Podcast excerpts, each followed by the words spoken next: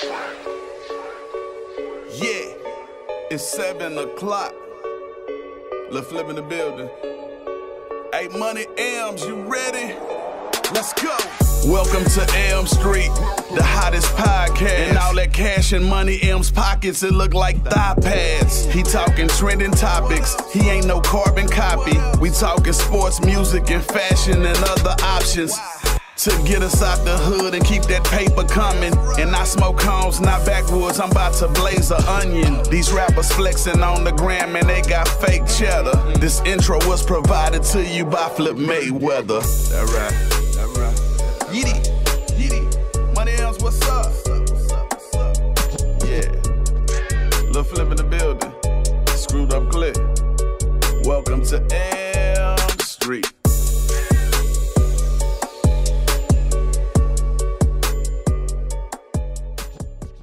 Yo, yo, yo, what's going on, folks? Welcome to another episode of Welcome to Elm Street. I'm your boy, your host, Money Elms, man. Man, it's been a crazy week, man. You know, I almost had to swim to this bitch. Nah, I'm bullshit. you know what I'm saying?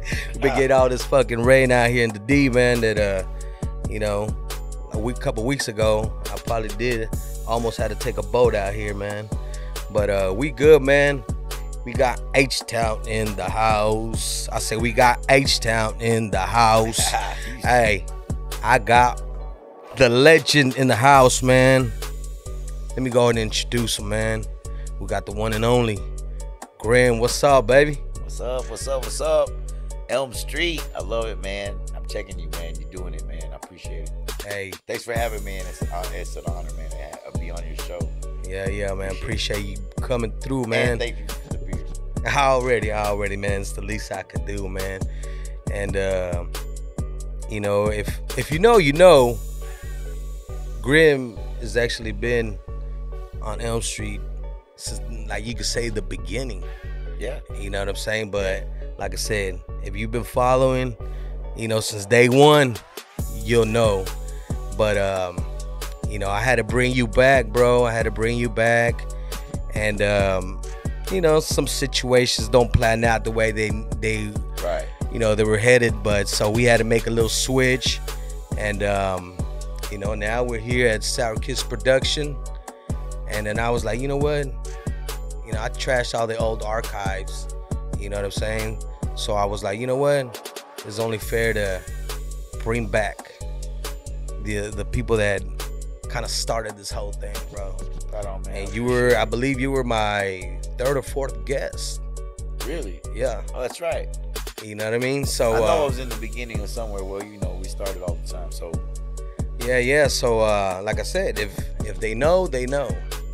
But if not, then you know what I'm saying, you know, you get to see them now. So uh we're to go ahead and uh jump in on what's popping out here in these streets, man.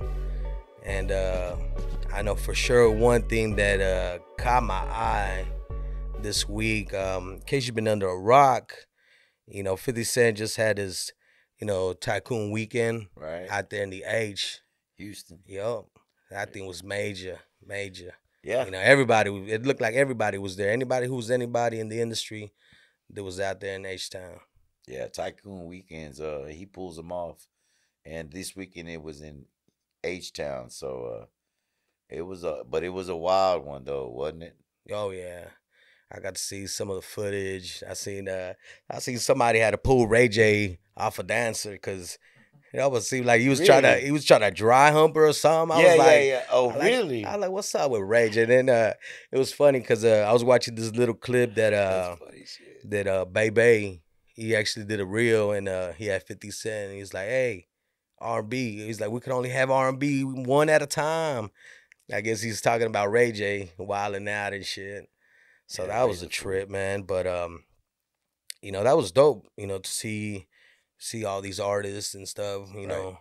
I kind of Well, he lives out there now, right? Fifty lives out there in in Houston. Uh, apparently, he got a house. I should say he's he lives out there. He's got a house out in Houston. So uh, apparently, so he's been spending a lot of time down there, and uh, so why not, right? He's Oh, been yeah. to the rodeo. He was at the livestock and, sh- and show down in February, And like I said, he's been out there, so why not throw the tycoon a weekend in Houston? Yeah. Uh, there was a lot of people out there. Um, you know, obviously the Bun Bees and the uh, and all the the artists coming out to you know, what is it? Uh, Prince Jr. Prince Jr. is out there doing it, making moves, man. Uh, shout out to Rap a Lot and all them boys and Bun B, and uh, peace to my boy Pimp C out there, man, looking down on us. But uh, I think he was frowning on us this weekend a little bit. Oh yeah, oh yeah, man. That's for sure, man. We got to get into that, man, because that's one of the things that caught my eye, bro. You know, I've always, I've, there's always been this, you know, you can uh, rumor. I don't know if you want to call it a rumor, because I mean, to me, that's what it was Mhm. till now. Right. You know what I mean? Now I'm like, okay, no, those rumors I could put them to rest. You know, they, you know, Right. I'm in case you don't know what I'm talking about. I'm talking about that that Z-Ro and Trae, you know, squabble that they had. Yeah. You know, it's it's a trip because uh, what first what first came out was uh was a, just a regular video clip where, you know, it starts off with you know Trae, you know, uh, Z-Ro on the floor. And, Yeah. you know, you, you just you, know, you could tell he was protecting himself. But when I first seen that video clip, I didn't know it was Z-Ro. No, same thing. You know what I mean? Likewise. Yeah. I was like, I was like, what is this? You know, is it just exactly. it's a fight. Then afterwards, I was like, ah, what? It was nothing. It was somebody just was uh beaming on somebody, and then it looked like it was over. right. But then, then I started, you know, as time started uh going by, you know, s- stuff started surfacing. Now well, you read was- you read the, the captions and you everything, right? Yeah, but but you know what? When I first first seen the clip, it didn't say nothing about uh when I because I forgot where Well, I don't seen pay it. attention to any of that either. I just look at the video. So Yeah. I, am like you. I didn't. uh, I didn't really understand. So yeah, I didn't know it was uh who it was Right. until like a couple hours later. right. Then I re-seen the video again. Hours. Yeah, and then I'm then then the title now now it says Z-Ro Right. Z-Ro some some some. I can't remember exactly what it was. Right. But I was like, oh shit. I was like, so I started watching it over again. Then, you know, then next thing you know, you know, people are talking about it, and then, you Right. know, then you know he even talked talked about it. He came out, and Right. I guess he got interviewed on TMZ. And oh, uh, he did. yeah. Oh, well, I. Oh, so that's what that video was from an interview with TMZ. Yeah, Oh, I didn't realize that at all. I saw he came with his uh video afterwards, but when I first saw it, uh, Yeah. I was just like you, were confused as a motherfucker. I didn't know who Uh-huh. the fuck it was and why it was even a video. And then, uh, but immediately, uh, I'm looking at all the captions and everything else, and and I didn't believe. I told my wife, I said, "You see this shit?" And um, so then I started to really investigate. I wanted to know yeah, right? Being from Houston, uh, I know these guys, man. I mean, uh, I um, I've been we've been in the circles for years. This is, you know, this and so after I got a grasp of what it was and what was going on and who it was, and Mhm. then I started the the wheels started to spin and my and the gears started going in my head and uh, um, like I said, I've been doing this for a while. I'm from Houston. Uh, I don't know these guys uh, like like I know my brother or like I know my family or even my closest friends, uh, Mhm. but I know these guys, and um, from from a long from years, and I can say this, uh, that's years and years and years and years, like 10 years or at least 10, 12, 15 years. I don't know. But immediately what I thought about it was, man, you know, this is the technology, man, right? This is the new day and age New where era. everybody has a phone.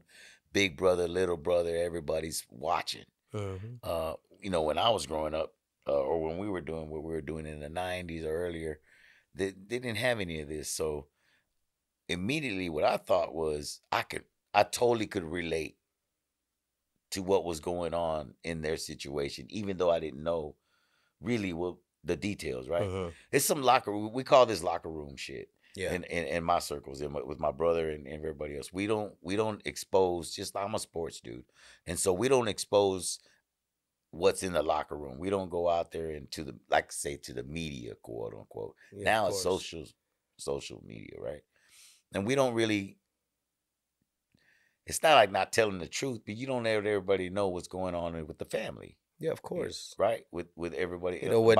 what's doors. what's pretty much at home stays at home. You know what I mean? correct. It's nobody's business. Exactly. So you handle that, you hash that out between your your brothers, your sisters, and and so forth.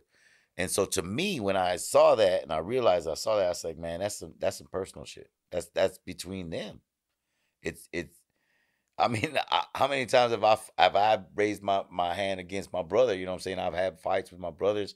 I've had fights with uh, my brothers from other mothers, like Fileto, Balasso. Well, not Balasso, uh, Loco.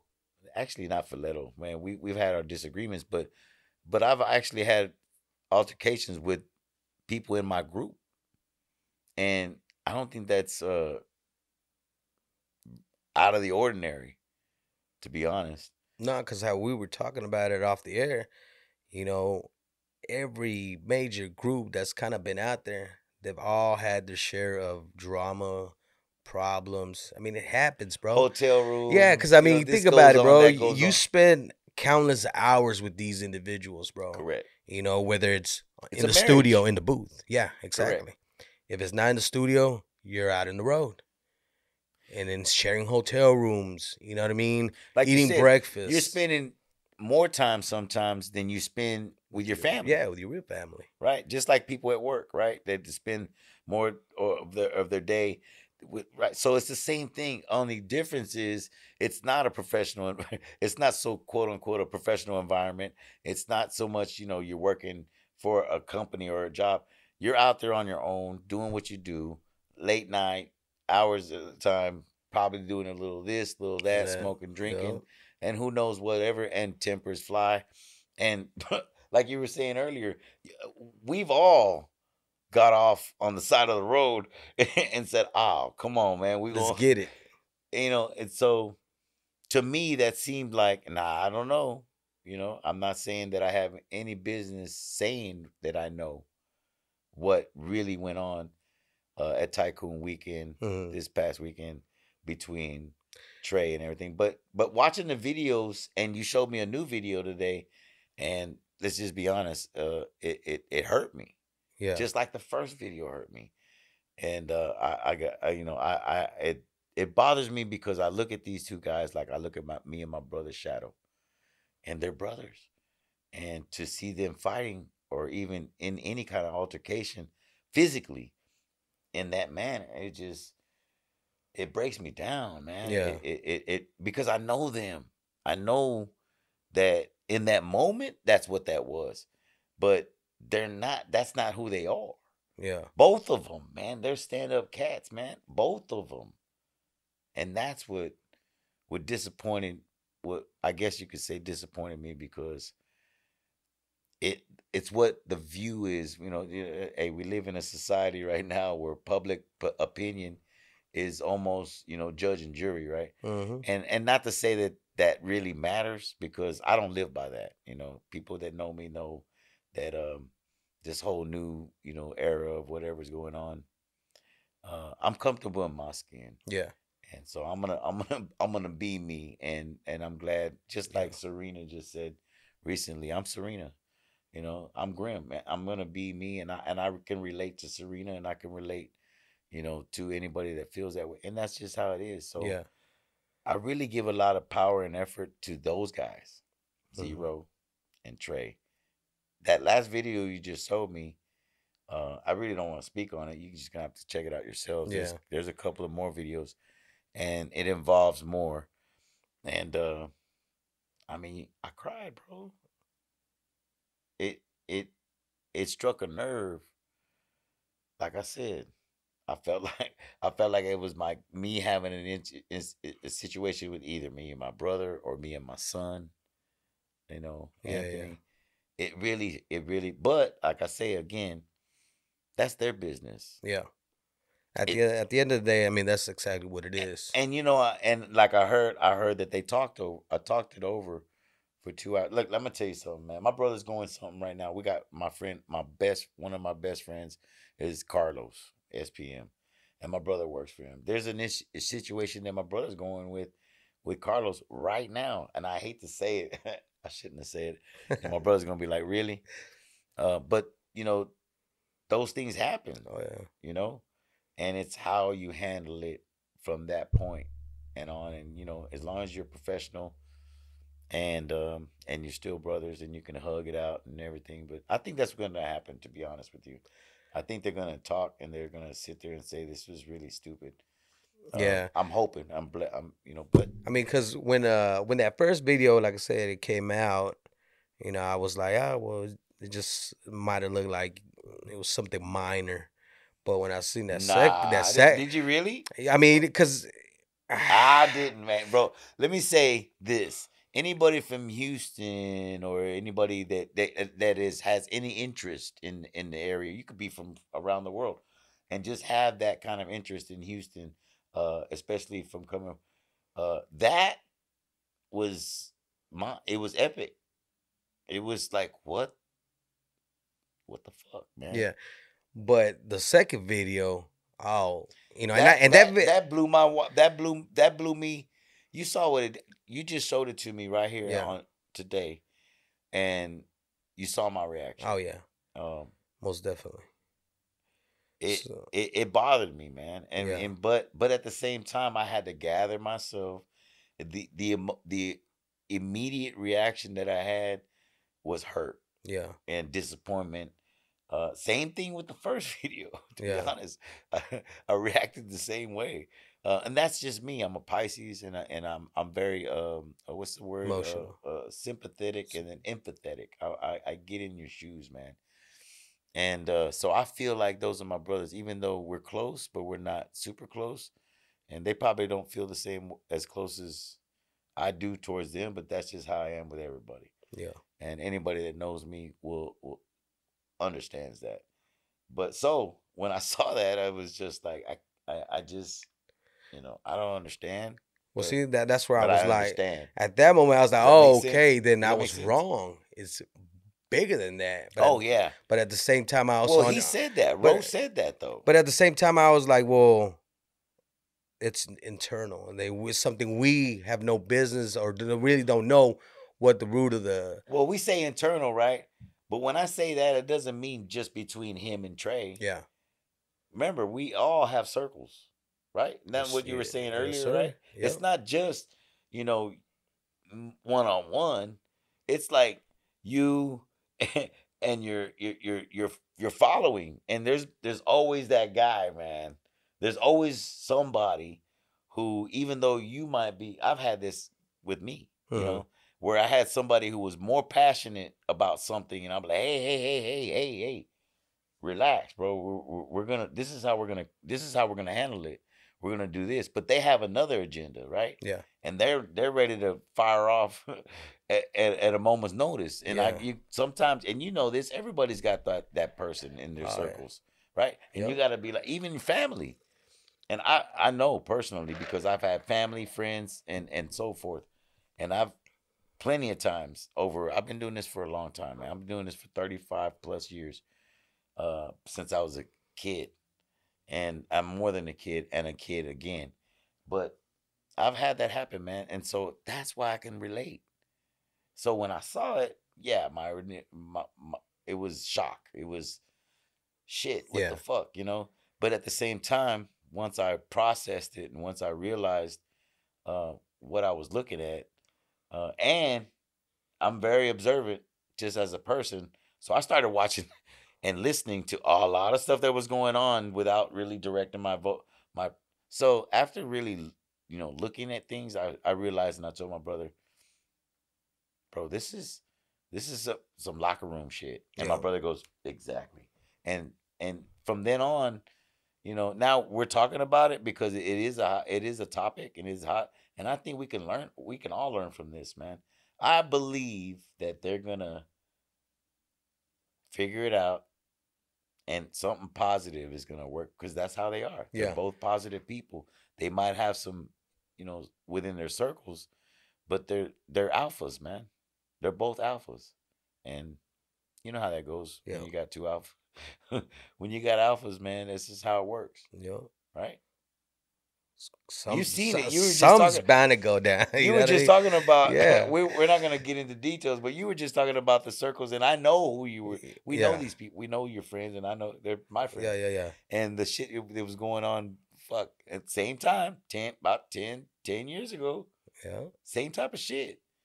I mean, I'm sure there's stories you can go back and look and where this kind of the origins are from. Yeah. If, you really wanted to, and I'm sure there's people that are their fans and that understand where what they know, Yeah. and they're gonna be like, uh, it's about right about here is where shit started. Yeah, when it happened. And you can go back, and I guarantee you it's about ten years. So let me ask you this: What do you think? Uh, if Pimp C, rest in peace, Pimp C was a, was alive, how do you think he would uh Well- reacted to this? Because I know he was a big, he was big on unity, Correct. especially out there in Houston. He'd be pissed. I know Pimp. I I I uh I know Pimp. I know Bun B. I I I I know them. And uh I talk to Pimp a lot, you know, and uh that's just the way it is. And and he would be hot. And what I love about Pimp and people like Point Blank, there are certain people like him and those guys that will let you know. you know what I mean? They're gonna call you and they're gonna let you know. They're gonna pull you to the side and they're gonna say, "Say, my nigga." I hate using that word. I'm sorry. I, I, I, we're getting away from that word as Mexicanos. So, Yeah, but yeah, they're gonna pull them to the side and say, "Hey, man, you gotta um, you gotta straighten up, man. We can't do that." You you've heard the songs.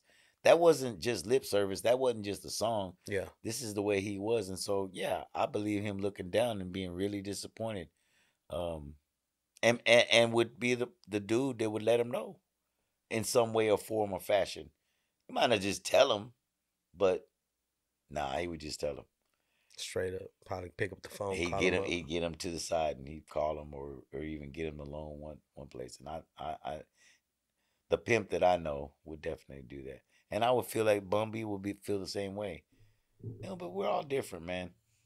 And uh that's what I love about you know, Houston went through a time, uh, and I'm going back to the nineties, um, when there wasn't not getting any any any north side, south side, eat whatever, you know, rap a lot, this, that, whatever. They weren't, you know, but somewhere around along the lines they we clicked and real people realized even though you're gonna have differences, is enough to feed. and Pimp C was one of them.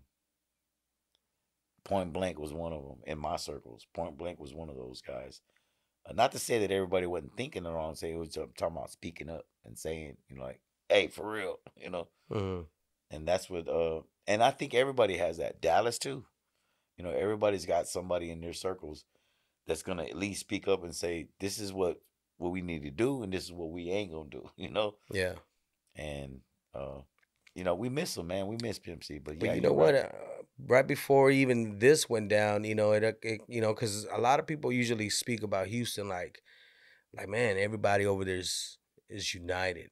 You Right. know, they they fucks with everybody. correct You know what I mean? And it's it's wasn't uh, always like that. but it's but it's it's sad to say that in, in out here in Dallas, yeah. you know, it's it's not it's really not like that. correct and i've said that so i've been up here for from houston for over 10 years 11 12 years and uh our rest in peace my brother uh dj hollywood uh and reeve. Uh these are some of the same thing in the chaotic djs back when the KNON when i first got here like i said Mhm. 11 12 years ago these are some of the same ec- you're echoing the same sentiments that i was saying then hmm and I got to witness, you know, the animosities or whatever, or so-called animosities. Because, like I said, I'm not in those circles. I don't know what's going on, but I can, I like the outsider looking in, outside looking in, and yeah. you, and even though I'm in my son, own city, I Mhm. saw it. You know, you could, and then, like I can't, I, I really can't explain when, and I could only point to certain people and say, I bet you he had something to do it, you know, and he had. Mhm. But something happened where everybody said, "Fuck that. We're gonna we're gonna even though we have differences, we're gonna we're gonna work towards the same goal." And there's enough for everybody Yeah. to eat. Exactly. Right. And everybody once they caught on to that and you and I would say around the nineties, mid nineties, people like, you know, people really gravitated. Now look, right? When I moved to, to Dallas 10, 12 years ago, I noticed the same thing in Dallas. And I and I pointed it out. I was like, bro, y'all got the same thing. And it was literally the same. Nobody would get around, they wouldn't get along. Or even if they tried to work together, it would it was sour. It was just kind of like, you know, it's the streets. Yeah. Right. Somebody got smart and said, boom. I haven't seen that. I still haven't seen that happen. I mean, eh, on on certain levels it has, but and maybe I'm just, you know, out of tune, out of out of, you know, I don't know. Maybe somebody could say right now and be like, ah, you just don't know. It's really happening. But from an outsider again looking in, I haven't seen it. Yeah. And um it's kind of again disappointing because there's so much there's there's more than enough for everybody to eat and uh it's a mentality you got to get over it's like a big old fucking hump you got to get over. And like i said i don't know how how it happened. I just happened to be a product and be blessed to uh again i was doing music before carlos. I was doing music and you know i was quote unquote the first mexican rapper. Well shit i was the first mexican rapper in texas. As a matter of fact, I was talking to one of my partners. He's an OG, and uh, yeah, shout out to my boy Raul, man, with, with a wee ball, man. And uh, I was talking to him, and uh, he was when I told him you were coming on. He's like, man, he's like, man, that's one of my favorite rappers of all time, man. right on He's like, man, he put it down for you know for Texas, bro. right If it weren't for you, there probably wouldn't be SPM correct there probably wouldn't be such and such, such and such, as far as in the Mexicanos and Latinos, you know what I mean, out here in Texas. right And that's just real, bro. No, that I mean, and you know, it's because of my brother Shadow. I, I wasn't a rapper. My brother Shadow was all in the hip hop and everything. I was in the rock and roll. He was, and then at point one point he was messing with the South Park Coalition. By the way, they got a show coming up uh in September tenth. September 10th. Where, yeah, where I'll was be it down at? there in Houston, uh, doing a 35th annual Uh, uh, South Park Coalition uh, reunion show. Right, they do it every year, uh, 35th. But we were in the first draft class of of the of the SPC. uh, And so we were the first Mexican rapper, Latino rappers in Texas, uh, or even in this region, basically, uh, at the time. And this was back in '89. So dating myself, right? yeah. This is pre '90s, right? This is, and this is all about my brother. I, I wasn't even, I didn't even want to be a rapper. I didn't know what the fuck, you know. I'm a rock and roller, but because of Shadow, uh, he wanted to be in the SPC, and uh, that's how it all started. Uh, this is like I said in '89, and we became rappers. So four or five years later, Carlos comes up to us, which not to differentiate, That's just kind of like one of the things that my brother's big on, because a lot of people I think I didn't, I didn't really realize and you know or, or care. Um, people think you know I come to find out people are SPM's the first Mexican rapper. I was like, yeah. Really? Okay. Well, you you can ask SPM himself, and you know he's gonna let you know too, Yeah. which is awesome because we grew up together, Yeah. and so he knows, of course.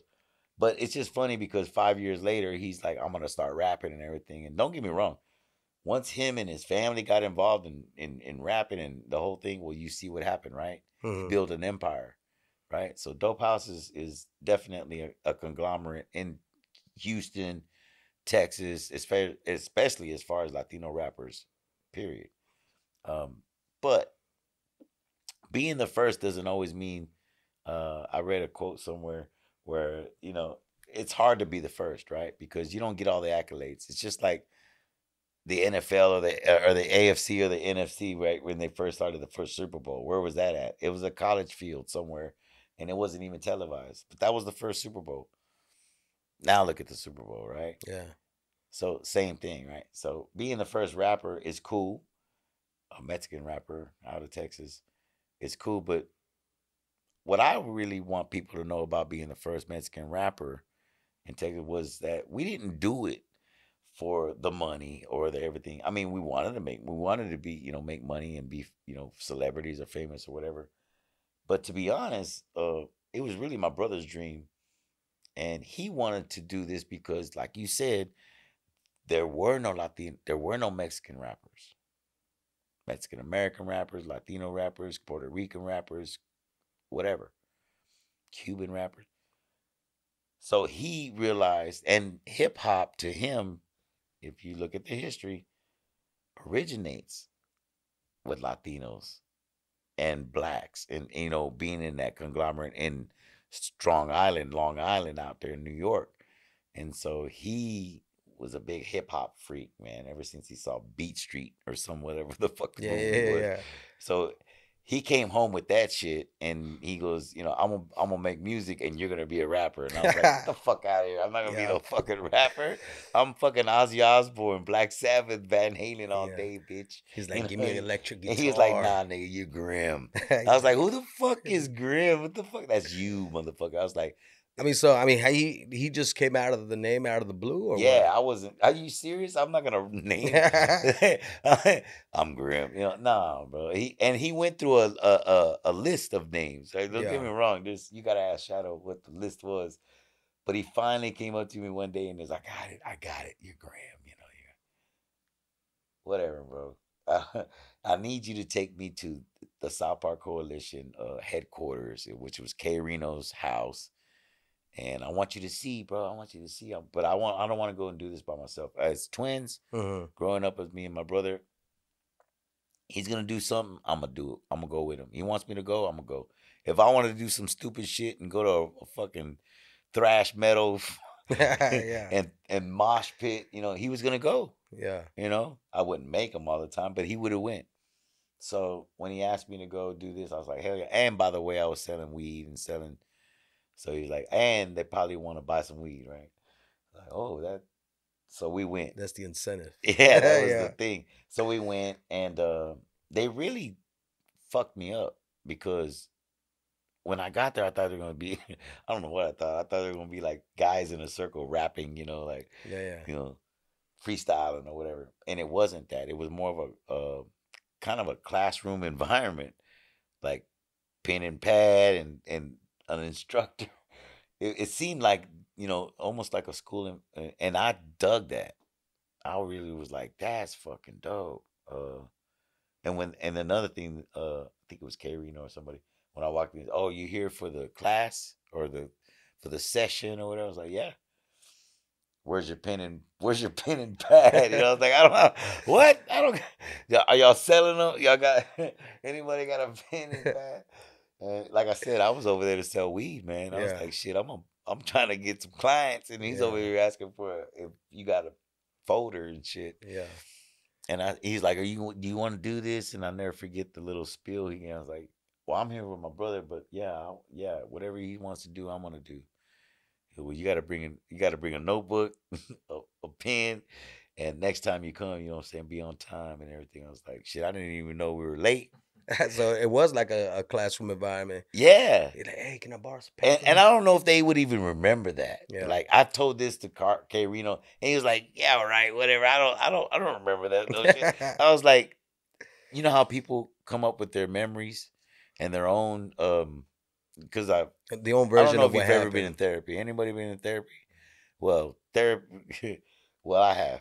I and, have to. and and and it's nothing wrong with that. So, but what it makes you really realize is reflect is that what happens is we make up our own history, we make up our own memories, and we we. But it's okay because uh, it's a it, there's good trauma and there's bad trauma.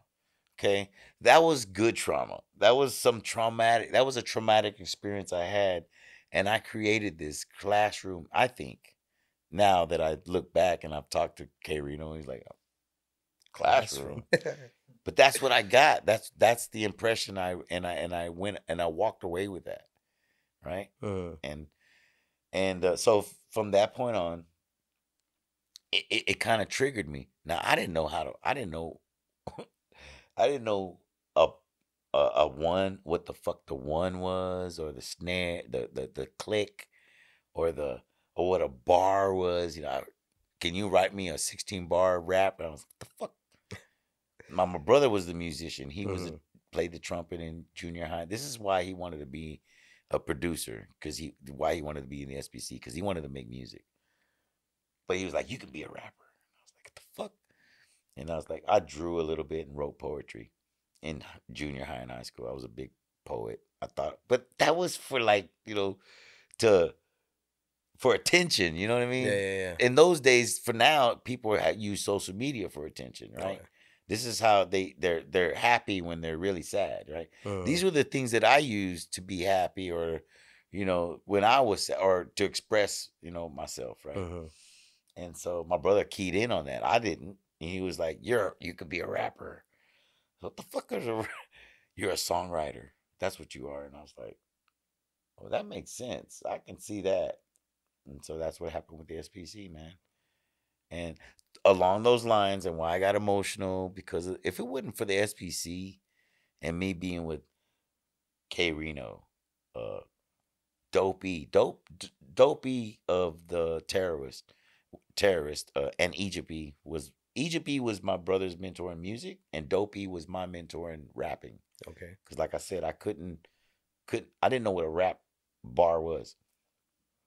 Dopey of the terrorist at the time, who then later on signed with Rap a Lot after Ganksta N-I-P did. Ganksta N-I-P signed first, and then Ganksta N-I-P kind of was the gateway, and then it was like, oh, don't forget these guys, and it was the dope, the terrorists. Well, I was really, my brother was really close with the terrorists because they were our best friends. I know, I knew Dope East since I was uh, in junior high as a kid.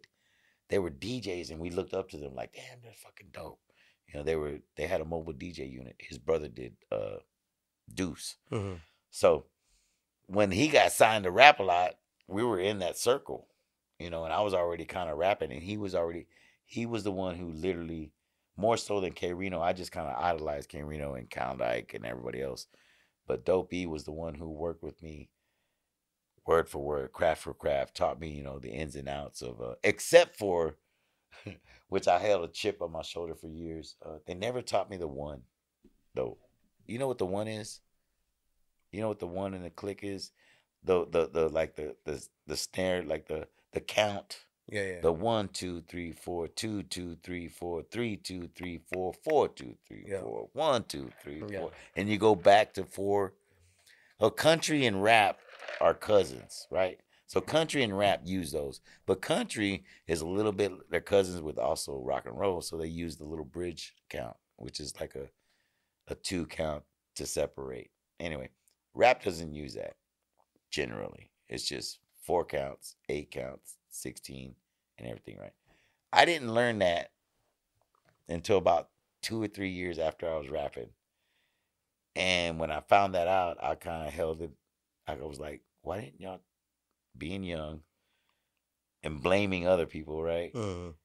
Man, y'all never taught me that shit, man. Y'all some bad. And then at, when I was young, I I took it as a chip on my shoulder, and I was like, y'all some assholes for that, Yeah. because I was writing rhymes, and I sound like a fool, and y'all never corrected me. Like I'm I'm a I'm a big sports dude, uh, so I want to be coached. If I'm gonna be a player in the field, I want to be coached. If I'm not a player in the field and I'm part of the coaching system, I know how to coach. But I want to be coached, and I was kind of pissed off at all of them. Can't all of them. Y'all suck, you know. and I held a grudge, and and and, it, and I'll never forget it. It was a Ganksta N-I-P was recording with Rap a Lot at a studio. I was outside doing push ups and writing rhymes, and I was trying to get on Ganksta N-I-P's album. I was just showing up every day, all day, and I thought my presence. This is again my young mentality. Mentality. Like I'm the coldest Mexican you know. I'm here. Just whenever you're ready, I'll be ready to knock jump on anything you tell me. Give me this track. I'm ready. I'll knock it out and whatever it is. At that moment, I was in my prime. So I was like any athlete in their prime, right? I was like, fuck it, give it to me, knock it out. I'm there. I'm fuck ready. Put me eh, in. Oh, you don't like that one? I'll do another one. What the fuck? I you know what I'm saying? I got I'm coming. You ain't gonna stop me. Well, they never asked me to be on the fucking album. Damn.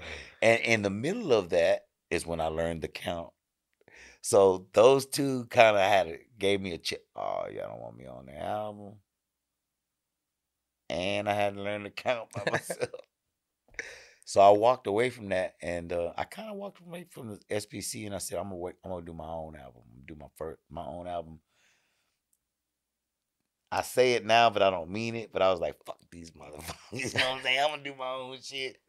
And my father believed in my dream, and my grandmother, rest her soul, uh, put money in my shit. Put about ten grand, and we we put out "Making a Matter Worse" with ten grand, and recorded it in one week. One week. Yeah, that's a whole nother. That's a longer story to get to that point, but I was ready for it. But that's fucking with the SPC for years, so I give them all the credit. At the time, I was bitter, a little chip on my shoulder. I wasn't mad at nobody. I was really finding my way, but I can say that now. But at the time, I was like, man, they don't believe in me, you know. Like, what's this? God did. you know what I'm saying? Yeah, I felt like I, I, you know, it's funny. I say that funnily. You know, we're laughing about it now. Yeah. But I was watching that when it when it, when he, you know, the the interview, not when he did it on on the on the MTV, you know, deal. And I was like, I felt that, man. I was like, that was me, bro. That was me as a as the one of the the first Mexican rapper in Texas.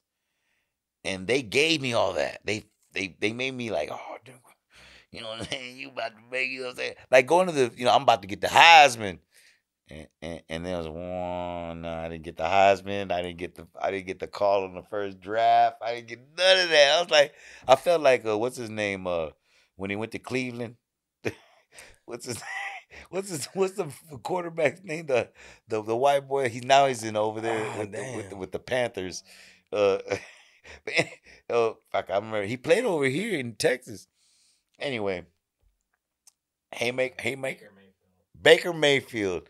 I felt looking back and realize, you know, I'm just retrospecting, but Hmm. you know, when he, you know, and I, I could relate to him, bro. I was like, yeah, you, you, but that was me. I fluffed myself. I was like, I'm the motherfucking first Mexican out here. Remember, there was no at that time. There was no Carlos. There was no. There was nobody around me. So you kind of pulled a, a soldier boy. I did, man. I thought I was. I was like, He was the I, first. I, I was feeling myself. I was Yeah. really feeling myself. And this is I can say this now because I'm 52 years old and I can look back on myself and like, you was just a fool, bro. You just thought you were full of yourself. You know, don't get me wrong, there was a plenty of Mexicano rappers because I had when I first joined the SPC, they made me go battle a handful of Mexican rappers in the neighborhoods. To sh- to that was like almost my what do they call it? Probation or or you know my my in in in with inauguration? No not initiation, Initiation, there's yeah. that's the word i'm looking i'm supposed to be the word guy but initiation. So that was my thing and i did. I knocked that out. I knocked out a few put tp sim was one of them i love tp sim because he was one of the i remember him because why? He was one of the there was mc free.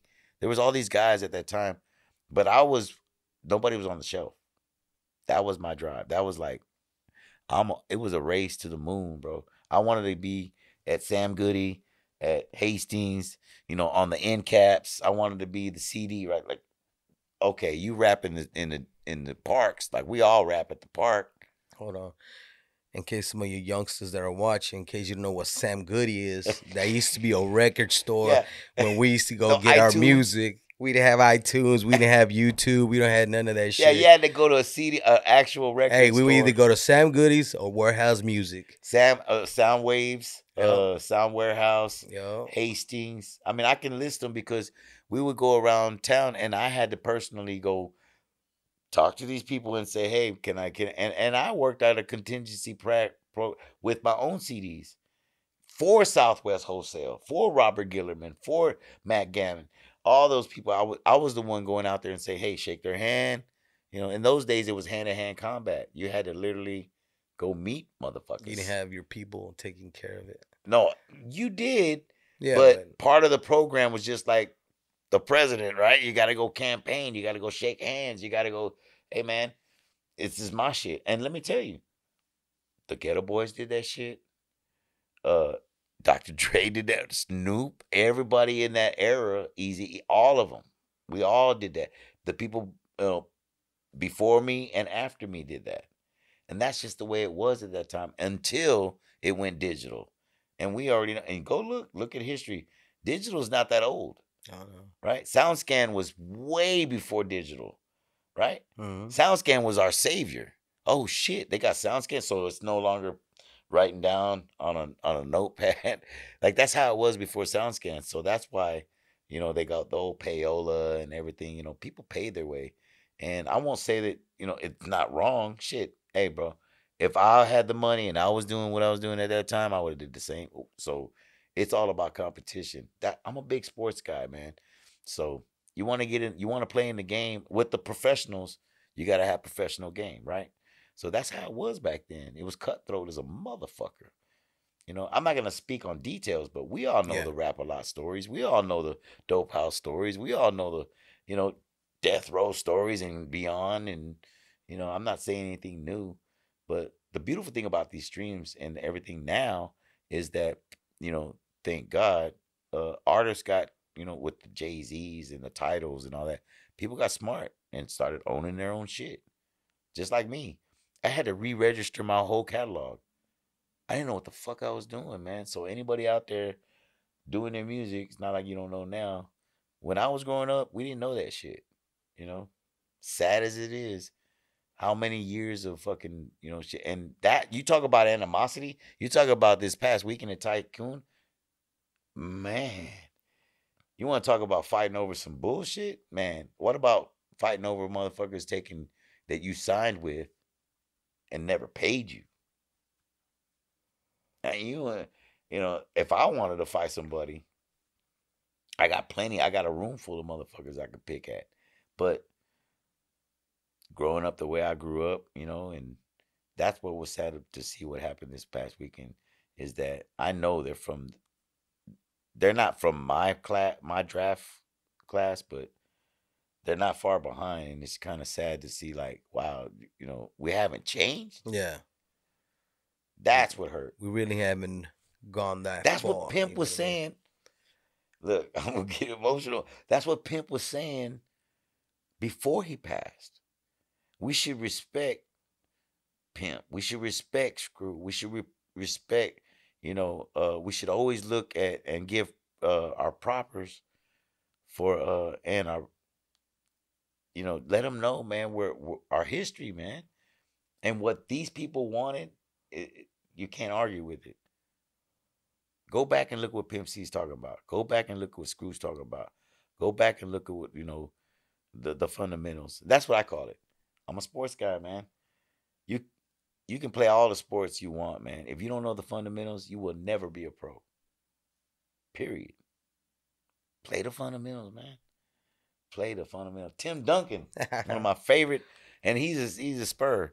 But uh, you know, that's what I'm saying, man. You got to you got to get back to your fundamentals, man. So I don't know why I got on that tangent, but it's crazy. Yeah, yeah, yeah.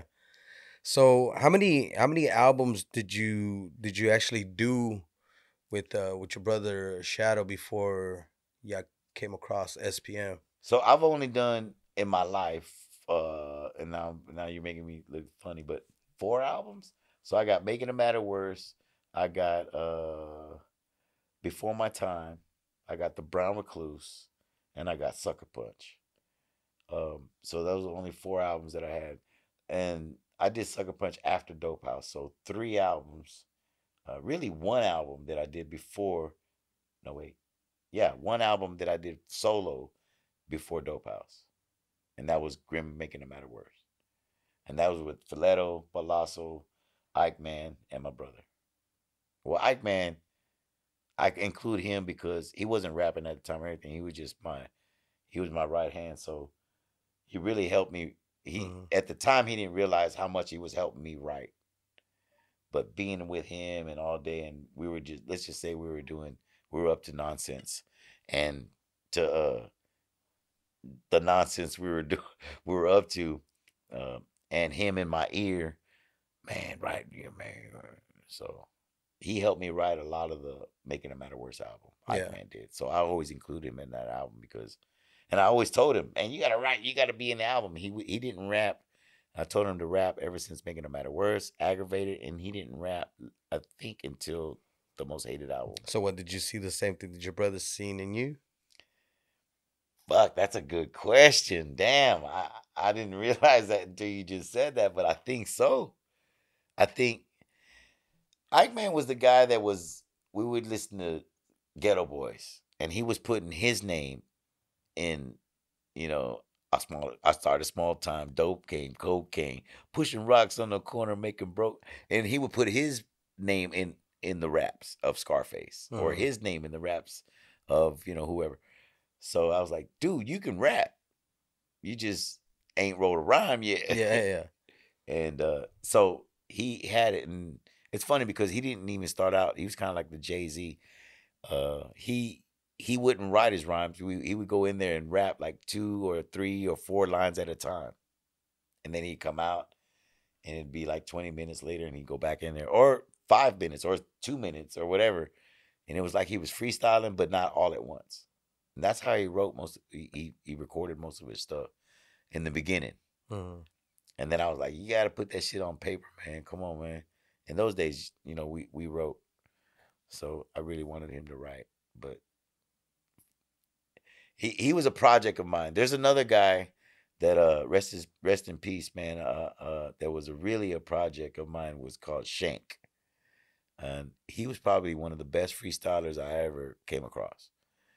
And uh he was young and uh, he was around me for a while and would freestyle everywhere I went. I'm not a good freestyler. I can't freestyle for the shit. Matter of fact, uh, when I got with the SPC, you had to freestyle, Yeah. and I was horrible. And I got, I got, you know, like imagine boxing, right? Well, Mhm. fuck, I got, I got beat up every time, man. I was like, ah. And then I started realize I realized, okay, I know what I got to do. I gotta have rhymes ready. So I, you ever heard of Mad Libs? Uh, uh, there's a, Mm. there used to be this old thing when you used yeah you know when you were in, in in elementary and you did the book club and you would you would say okay I'm gonna get the uh this book and that book and you you know you tell your mom let me get can I get five dollars Oh, You you, know, bring up that that and that piece little of paper, that little paper that had all the and then on the side it had the yeah, order and you would, you would just scratch off. yeah. I want this one. I want that. Well, they had Mad Libs. This was a Mad Lib, and back then, and what it was was they had in Mad Libs, it was like a a pamphlet kind of deal, Mhm. and they had sentences, and they would have noun, adjective, pronoun, and you would fill in the blanks, right? So I wrote my rhymes, and I would have rhymes written, and the ends would be ready, but the middle I would fill in the blank. So when I was rapping, I'd be like, "Look at this fool with the L.A. cap on, something, something, something. Think he got that strap on." da, da, da." So I already had the ends done, but I would really make it personal at the moment, and I was really good at that. Once I learned that I could write Mad Libs or ad lib, man, I went off. And uh, K-Rino, of course, picked it up immediately. Man, you got the same rhyme, nigga. you know what I mean? He's- uh, but- But he's a he's a wizard, right? But he gave me props. He was like, I gotta say something. Always be prepared. Like he used me as, as an example.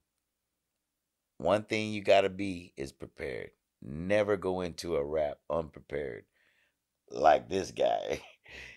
I couldn't freestyle, but I started my freestyle game kind of, and nobody under, understood what it was that I was doing until they understood what it was that I was doing, and they were like, "This fool's the genius." I had I would go use that because you know, freestyling at class and in practice was one thing, right, with the team, Mhm. but then you go take that to the game, right? And everybody on the team knows what the fuck I'm doing. But when I did it and we went out in public, and I'm like, look at this motherfucker with the crazy ass white shirt. Da da da, you know, somebody X squirt, you know, and, and they would be like, ah, he got it, he got it with the Mad Libs, he got it, you know. And so it was kind of like a game that I played. And even though I didn't have the qualities of other, I made up for it with pre- pre- preparation. Mhm. And that's what he was saying, like, dude, always be prepared. Always, you know, like this food right here.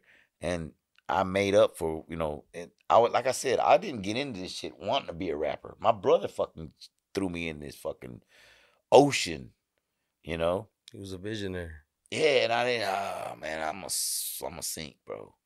And my brother was like, Nah, you're you're, you're an artist, you're a poet, and you got the you. I, my brother's an introvert. I'm an extrovert. Mhm. So people wouldn't believe it when you meet my brother. I think I've been around my brother long enough that people he's more of like he can tell you, but he really can't. He's really you know, and I I, I tell him all the time, fuck, don't fucking take that shit.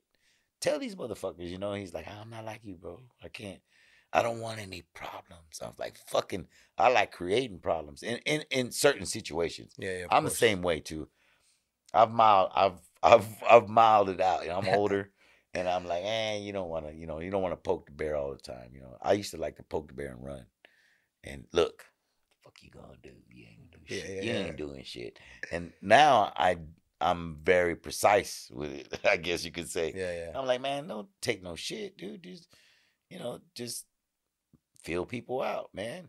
Ask questions, you know. Don't be afraid to, you know, ask questions. And don't and don't be afraid to feel comfortable naked, you know, in your skin. Like all you got is you and that's it. Mhm. You know. They might pick you apart. Don't don't freak out. You know, motherfuckers are smarter than you. You're not the smartest motherfucker in this world, right? Yeah. There's So always some- somebody else. yeah, somebody's gonna always be able to get a hand on you, but take it take it with uh like, yeah, I'm a bad motherfucker though. You can't my brother can you know, I love my brother, man, but he's just a genius, man. What it is. You ever heard you ever been around a prodigy? Somebody who um can like do shit that people can do after they ma- went to school forever. And like, he just picks it up and just does shit. And you're like, Yeah. and people look at them and be like, the fuck? Man, how the fuck you figure that out? Yeah, that's my brother. He's and and that's with music. And it took him a while to figure that out. Mm-hmm. Matter of fact, me being the rapper later on, I was like, bro, you realize you're a prodigy, right? He's like, what the fuck is that? I'm like, get the fuck out of here. What the fuck you mean? What the fuck? Bro, you are um, uh, like, you've never learned a note in music? Nah, I don't know. I don't read notes. The fuck? And there's a lot of people like that. No, yeah, I, I got my partner. Uh, I was just telling him before you got here. I have a partner named uh, Gilbert Flores, Yeah, and uh, I call him Guillotines. Guillotines on the string. right. Hey, Same thing. motherfucker is cold on that guitar, bro. You know what I'm saying? But Picks it up. yeah, exactly. Grabs a guitar and he can hear something. So- okay, ba, ba, ba, ba. So I told my brother, my brother's a really core guy. Mhm. and I'm a very research. I'm very um, I want to know, and I don't Mhm. want to talk about what I know until I know know what I know, or at least I've looked enough into it to feel comfortable to be To say it. out outwardly, nah. yeah. So I told my brother, I said, Nah, bro, you don't understand. You you got Juilliard type, you know, potential, bro. You know, naturally, you have a gift. I said, Shadow, what you do, I can't do. I can't fucking. It's a foreign language, and I'm like, bro, you don't understand. And you pick up this shit, and you don't. I've watched other people that do this for like a musician, for instance. And then you go in there and do some shit, and they're like, "How the fuck did this motherfucker just pick up this?" You know, whether it be an instrument or even figuring out the tech technical shit Mm. of doing engineering. They're like, "Dude, have you ever gone to school for the engineering?" He's like, "Nah, but I mean, it just fits right here. It just." I'm like, "That's some fucking prodigy shit right there, bro." You see, you ever seen those movies where they see the mathematical every, you know, yeah, that's my brother, bro. I'm like, that's how you see music, bro. And that's how I see lyrics. That's how I see words. hmm And that's why I get mad when I stumble on I, or I should say I beat myself up about stumbling on words because I'm very precise on words. I've been studying words. When I started rapping, I wasn't studying words until about three years later. And I was already rapping for three years. Then I realized, oh, oh, I'm a, I'm a word guy. Then I was like, oh, fuck, I want to know every word and what they mean, even if I use them or not. I just want to know it. And I became one of those guys. So like, I want to know what the fuck every word and every way you can say this hmm wordy, verbose, you know, like shit like that. you know, yeah, I don't know what the fuck, and use them. I like I like getting the reaction when I get raised eyebrows when I say I'm very verbose. What the fuck does that mean? Yeah. Or people know what that means, but I'm just saying. yeah, yeah. I get a I I I get a kick out of that type of shit. I'm a people watcher. You're a people watcher?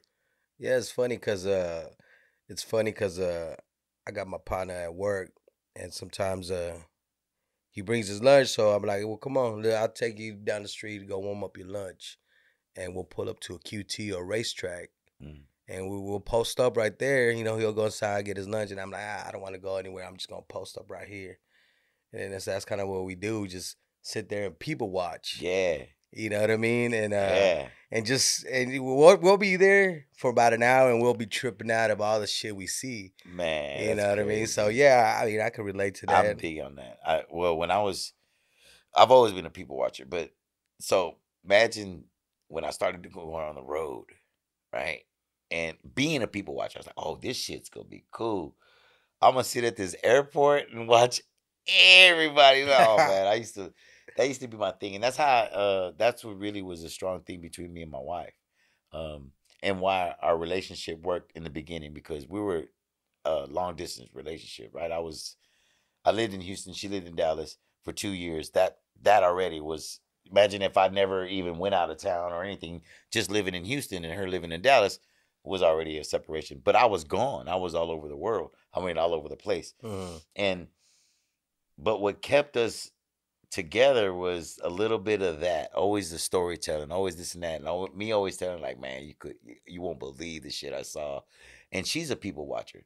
So we always connected with that shit. And we talk about it still to this day because uh, now when we go out and do date night, right? That's what we do. Like you just said, we sit there and we ex- we expect to go out for dinner for an hour. You know, Yeah. we'll be sitting somewhere for like three fucking hours, man, at a bar. You know, we wind up. Let's fucking just go to the bar. We just ate. Uh, are y'all done for that? Yeah, we'll go ahead and flip. Let you flip your table, right? Because we don't want to. They want to turn their tables, right? Hey, y'all got a bar? Oh, he understand. They understand the game. Right? Yeah, we'll go to the bar and we would just watch people, and we'll there. We'll be there for two or three hours sipping on drinks. We're not trying to get stupid and cracking up on everybody, dude. Especially the you know special people, Yeah. you know. So I have my favorites, but I won't get into detail. But there are certain people. You know what's a good one that people watch is at Walmart. Walmart, Walmart's uh, the mall, airports, um, your favorite restaurant, especially when there it's a it's a restaurant where you get uh, a lot of different people, Yeah. which is where we go purposely.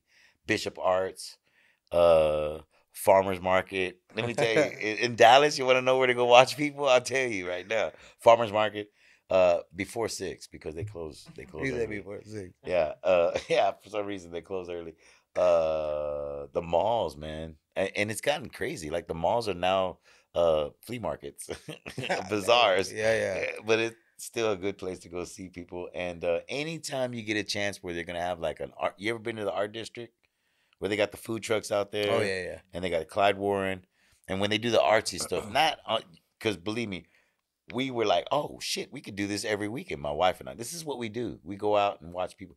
We're gonna go out tomorrow. As a matter of fact, you got any suggestions? We're we're thinking about the truck yard at Katy. You ever been there? Mm-mm, I There's a haven't. truck yard on at Katy Katy Trail. Katy Trails, yeah. Yeah. And then uh, we might go to. You ever been to a speakeasy Mm-mm. out here? You know what a speakeasy is, right? Uh-uh. So Speakeasy started in Chicago. I'm a big fucking. Uh, you ever been to Chicago? You gotta go. You been to Chicago? You gotta go. It's one of my favorite places. You you go to visit and you don't go to live. Okay, but you gotta go. Um, I'm a big. Uh, I'm in the history. My my dad's. We're, my family's in the history, and so I particularly like my history to be. Uh, well, I like geographically history, but in America, I like mafia, uh, mob stories. Like Oh, yeah. that's my thing. My brother's a big thing on that. Godfather. So I went to Chicago, and I jogged too. I jogged, uh, do 10k, 5ks. Well, not so much anymore, but when I was younger, when I was on the road, I would go jog. In Chicago, they have an underground city called Emerald City. You ever heard of that? yeah, I've heard of it. I Okay. didn't know it was underground. It's a real street system. You got to go check it out. So look it up. Uh, I don't want to go, you know, spend too much time on that. Yeah. Uh, but there are speakeasies, and what a speakeasy is back in the days in Prohibition, there were these places where you had to know the code to get into these places to drink alcohol. Right? This is you know, just like before that. Well, now fuck, it's recreational. But Yeah, remember yeah. when weed, we couldn't smoke weed. Yeah. Imagine if there was a spot where you could go smoke Smoke weed. if you knew the code, or you knocked on a certain door, or you went to this phone booth and behind the you know slap the door left to whatever you get in or you they slide the door and you say uh you know cats and carrots you know and you're like okay i'm you know they let you in that's what they did back in prohibition days uh we're talking al capone Mhm. and you went down into these secret bars and restaurants where they would go and you could drink alcohol and, and see the shows and all that stuff. Well, they still have those places. Oh, Uh, really? yeah, you go to you go and go to Chicago or New York or anywhere else, but Chicago was prevalent because that's where it kind of I guess it started Mhm. or that's the origins of those times. And this is in the 30s. This is the 1930s. Mhm. Um, so I went down there and had to go, right? I had to go, and it's, it's freaking awesome. You and they still play it up like it's the 30s. So so you got to go maybe eat dinner, and then at dinner he goes, "What's the code to the speakeasy?" You know, and, and they'll say 2510 and you go down to this old phone booth somewhere in the back of the the restaurant in the back of a room you go turn to the left you look there's a phone booth and on the phone you like you put the numbers in a door opens you're like what the fuck and you go back there and there's a fucking bar That's dope. and a restaurant and everything and you just go back and it's really cool so nowadays they play it up and uh you can do that shit in dallas there's la mina there's a few places Somebody told me not too long ago. I think it was my little cousin. He was telling me he's like, "Yeah, bro, I went to this place and it looks like a candy store." And then out of nowhere, they they open this this secret door. There you and go. walk in and there's a club. Yeah. that's popping. yeah I was that- like, "Oh shit!" so Similar shit. That's the kind of shit. So my wife and I, we do, we like to go. That's what happens when you get older, man. You don't want to go clubbing no more and get shot at. So you you go do stuff, adult shit. And uh, Yeah. another spot is uh, you ever ha- seen a, a a dinner club? You ever been to a dinner club? Mm-mm. It's where you go eat dinner and they entertain you, and they have man, it's dope. You you- you get real entertainment. I mean, you get people playing on the pianos. You get well, usually there's some chicks swinging on some swings somewhere, and it's Kind of like, like a sa- it- saloon type. it's almost like the old cabaret style, like the original Vegas cabaret. Now, people think cabaret, they think of just you know strip club, yeah.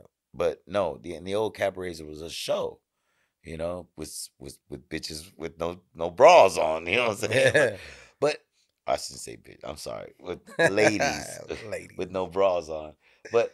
You know that was the thing, right? And so Uh-huh. you, I've been to a dinner. You got to go check that out. They have them. That's what I love about Dallas, and I'm sure they're all over the place, in Texas and Houston. But uh being out here and hanging out and doing stuff like that, staycations. You ever do the staycation? Look, I'm treating. I'm, t- I'm showing you all the old shit to do when you got a wife and you got a kids and you got families. You go ship your kids off with the family somewhere. I'm, or- gonna- or I'm gonna call you. In the, I'm have to call you in the weekend. Sleepover like, hey, somewhere. Grimm, let's let's go. And what you do is you go get a, you know, you go to the Omni or you go somewhere else and you act like you flew out of town and went and got a hotel somewhere, right? Mhm. But you're in downtown, and Yeah. you, you know that way in case you know somebody calls and says your kid is, you know, you know throwing up over here. You know, oh well, fuck, you gotta. Okay, I'm on my way. But yeah, but so we usually do that in like Grapevine or somewhere else. Get out or Airbnb, do some shit like that, but without the kids. Kids are great. Oh yeah, They're even greater when they're not around. yeah. no, I'm just Yeah. playing. No. so one thing I wanted to ask you. So um, you said earlier you had said that um, when you started rapping, like five years later, SPM Correct. started rapping. Yeah. So Yeah. how, how how did that how did that go and or how did y'all or did y'all already know each other or Oh yeah. Oh yeah. Yeah. I knew I knew we knew SPM. I knew Carlos. Uh I went to we went to uh the old famous Hartman Middle School, right? Mhm. And this is where we're in middle school. So this is way before I didn't start rapping until after high school. So we went to middle school together and we knew around the same circles. He ran around the same, but we didn't really hang out together. But everybody knew each other, just like you know in school, right? Yeah. Then later on, after high school, my brother introduced me to the South Park Coalition. He dragged me into this rap world that I didn't want to be a part of at first, and we started we started uh, we we put an album out, you know. And once we put this album out, in those days, you had to go to the flea market or what they call out here bazaars, and we would rent a table, uh, or we would go promote everywhere. I mean, I, I hired so we would rent a table, sell CDs or sell cassettes, and we were making money that way and just really trying to promote and make make a noise, make noise for ourselves. After a few years of that, and you know, like I said, people in the neighborhood where you you get popular, you you start to be like a street celebrity, right? And so everywhere we went, we do car shows. Back in those days, it was car shows. So imagine doing a car show every weekend, uh, or a flea market, and not just in Houston, San Antonio and Dallas, Traders Village, and this is the markets we were hitting, Mhm. and we took it as a, a a street business, right? So we went from just making music it, straight to making money, right? And and I don't mean that we were you know a, on a label and Yeah, that yeah, was yeah. that wasn't it. We were making money just hustling. Print some CDs up, and I mean legit CDs, not the the kind you just put a little print on.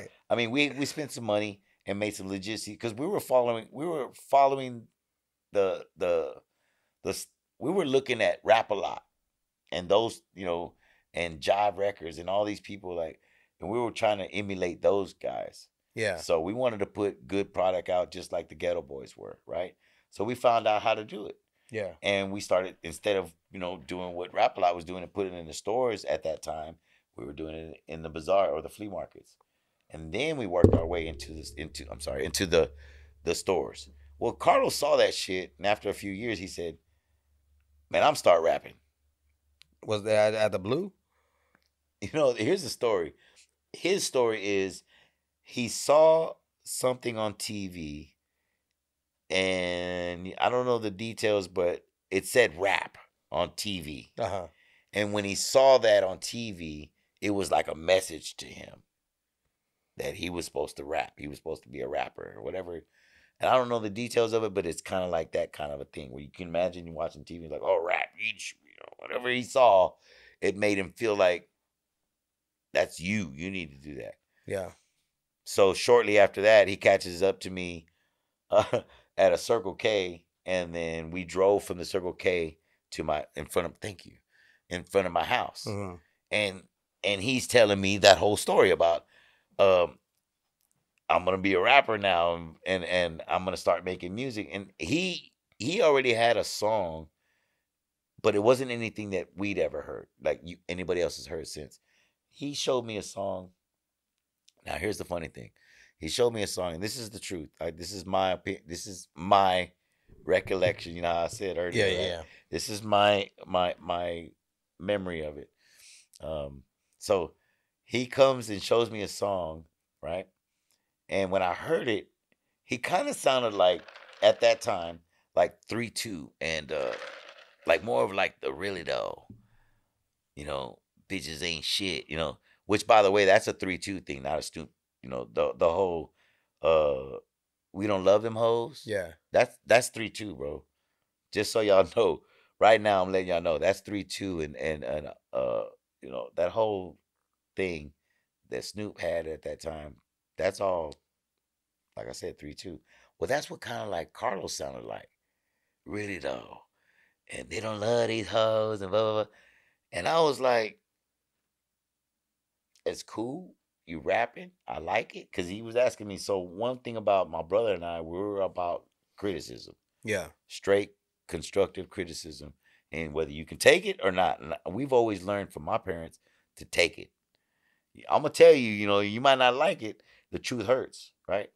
So I was telling him straight up. I said, "Man, that's cool. I, you know, you doing shit." But I remember telling him, "You sound like so and so. You sound like three two. You sound like somebody, everybody else." Mhm.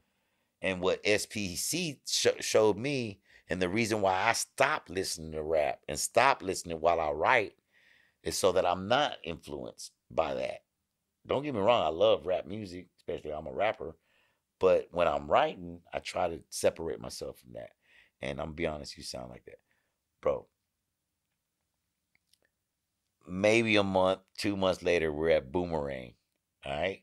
And we're outside and 97.9 the box. It's the beat here, right? Yeah. 97.9. I forget all the time. I get it mixed up. The box, and they had a simulcast that was outside. So it had the van out there, and I forget who was the the host of it. But he would be out there and say, Oh, we over here at the boomerang, you know what I'm saying? It's going down at the club, whatever. And we used to show up. We used to drive out there and be with that dude. Man, we gonna act like and he would love it. Oh, act like there's people out here. Oh, we out here doing crazy. And he would let us do spit rhymes and sometimes just to act like it was crunk Yeah. outside. Well, Carlos showed up one night to the boomer at, you know, um, you know what I'm saying? So he comes in, gets on the radio, we all go. And uh that night he shows us My Revenge. You ever heard of that song? Yeah. It's my revenge. It's bro. I say bro. When I heard that, and I was like, who who is who's that? Nigga, that's me, nigga. and, and I'm like, wait, wait, wait, play it again. And it's the whole nasal, right? Yeah. I was like, that's you, bro? He was like, nigga, that's me. da, da, da." And he started playing the other song. It's kind of before he put it out. This is like mixed. It hadn't been mixed enough. I said, that's it, bro. That whatever you whatever that is, That's it. that's you, bro. He's like, I said, bro, that's that's so different. I there nah, you gotta understand. I don't think there was even Cypress Hill at that time. So with what B-Real does, it's Mhm. the same kind of the same thing. So I don't even think Cypress Hill was out at that. And if they were, it was still so distinct. I was like, bro, ain't nobody doing that. I said, bro, that's you got something right there. And like, yeah, you think so? I said, bro. So he did Hustle Town, right? hmm The next album, no, not Hustle Town. That was Hillwood. The next album was Hustle Town. That was it. Once he once he dropped Hustle Town, he he he commanded Houston. Now remember, I was one, the first rapper living on a cloud. like like I first I put my shit on the shelf, right? I'm riding. I'm, he's asking me what I got to do to put to get on, you know, the bazaars or the fleet to make money, right? I'm Mhm. making money. I'm I'm street good, you know what I'm saying? And I'm selling dope. You know, I'm selling weed. I'm happy. I'm you know, I'm I'm good. You know what I mean? He was like at that time in the future, I would relate it to like 50 Cent.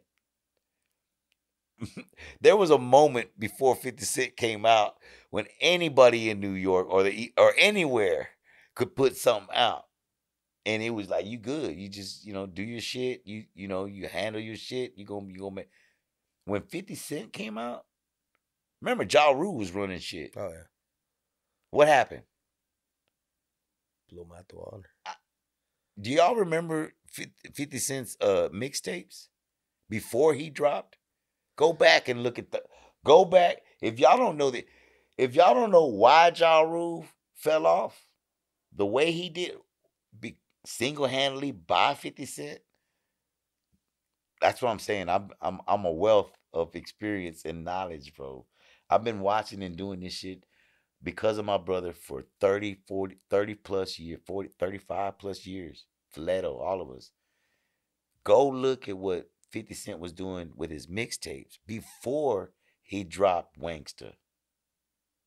Because when he dropped Wankster, and that was before in the club. Yeah. Check it out, bro. Go look. But the shit he was dropping before Wankster, he was hitting everybody in the industry. He made everybody go look.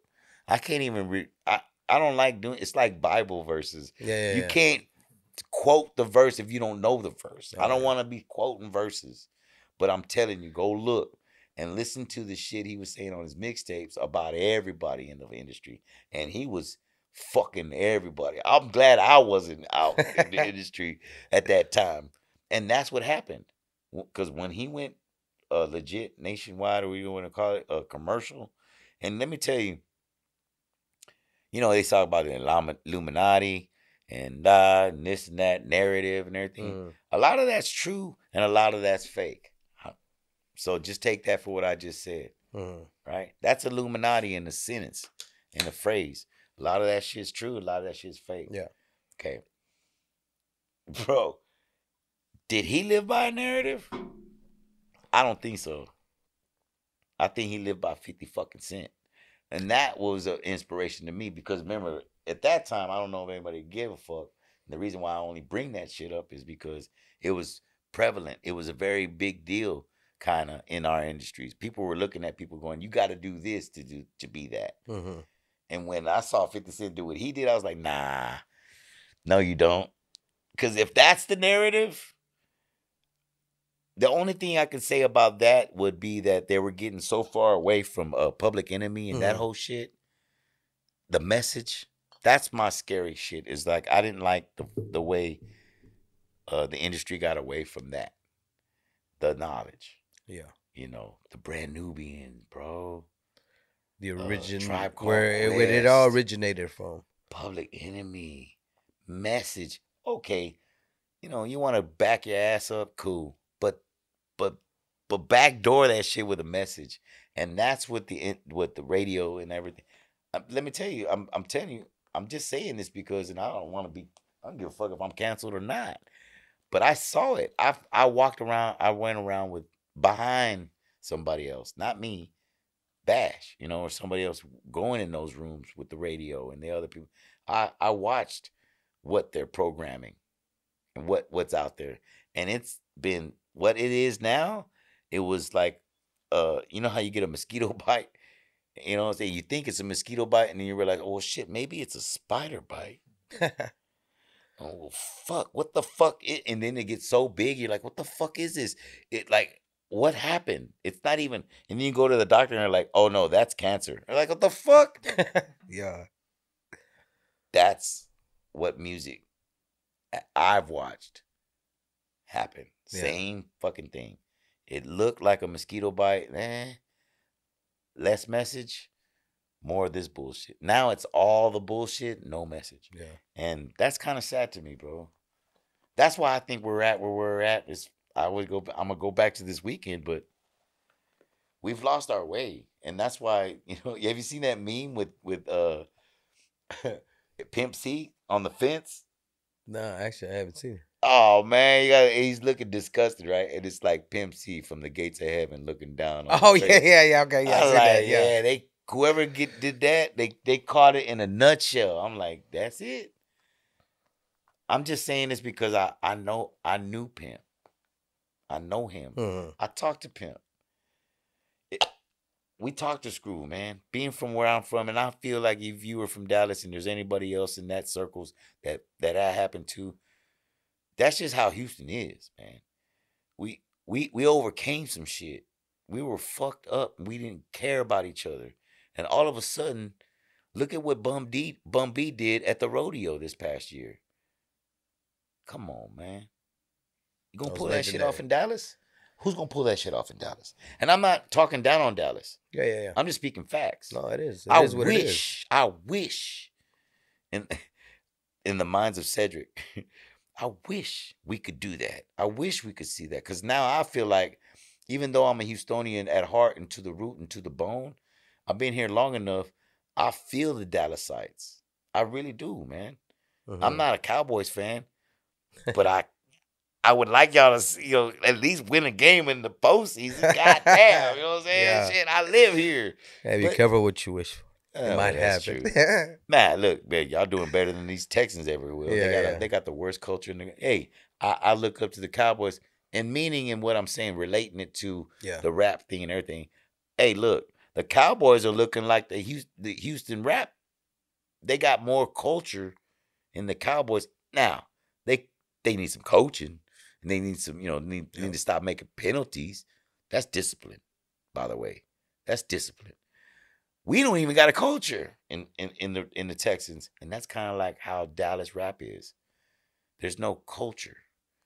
And it's sad because yeah, K K N O N for years been trying to hold the string together, but to no avail. It seems like, and somebody talking loud in the room. When is it ever gonna happen? Like when these motherfuckers realize we can all eat. You know that, right? We can all eat. Look what they're doing in Houston right now. I'm missing out on tycoon. Tycoon, Fifty Cent moved, to, bought a house in Houston. What does that tell you? Well, for one, Texas doesn't have any state tax. That that would definitely bring anybody from outside of Texas who's spending all this money, you know, on shit. So they Yeah. got money, that kind of money. So that's why I say he bought a house, but he didn't buy a house in Dallas. Nope. Right? Yep, you're right. Yeah, Why? Because in his world, that's where it's at. That's where the unity's at. That's where they asked him about what happened this past week, and he said, "Who?" but I don't think he meant who like that. Yeah, I think he meant like, I'm not gonna. That's his way of saying I don't talk on that. I don't speak on that shit. You know, none of my business type. it's none of his business. He's from he's from New York. He's from, Yeah, you feel me? It's yeah, like yeah.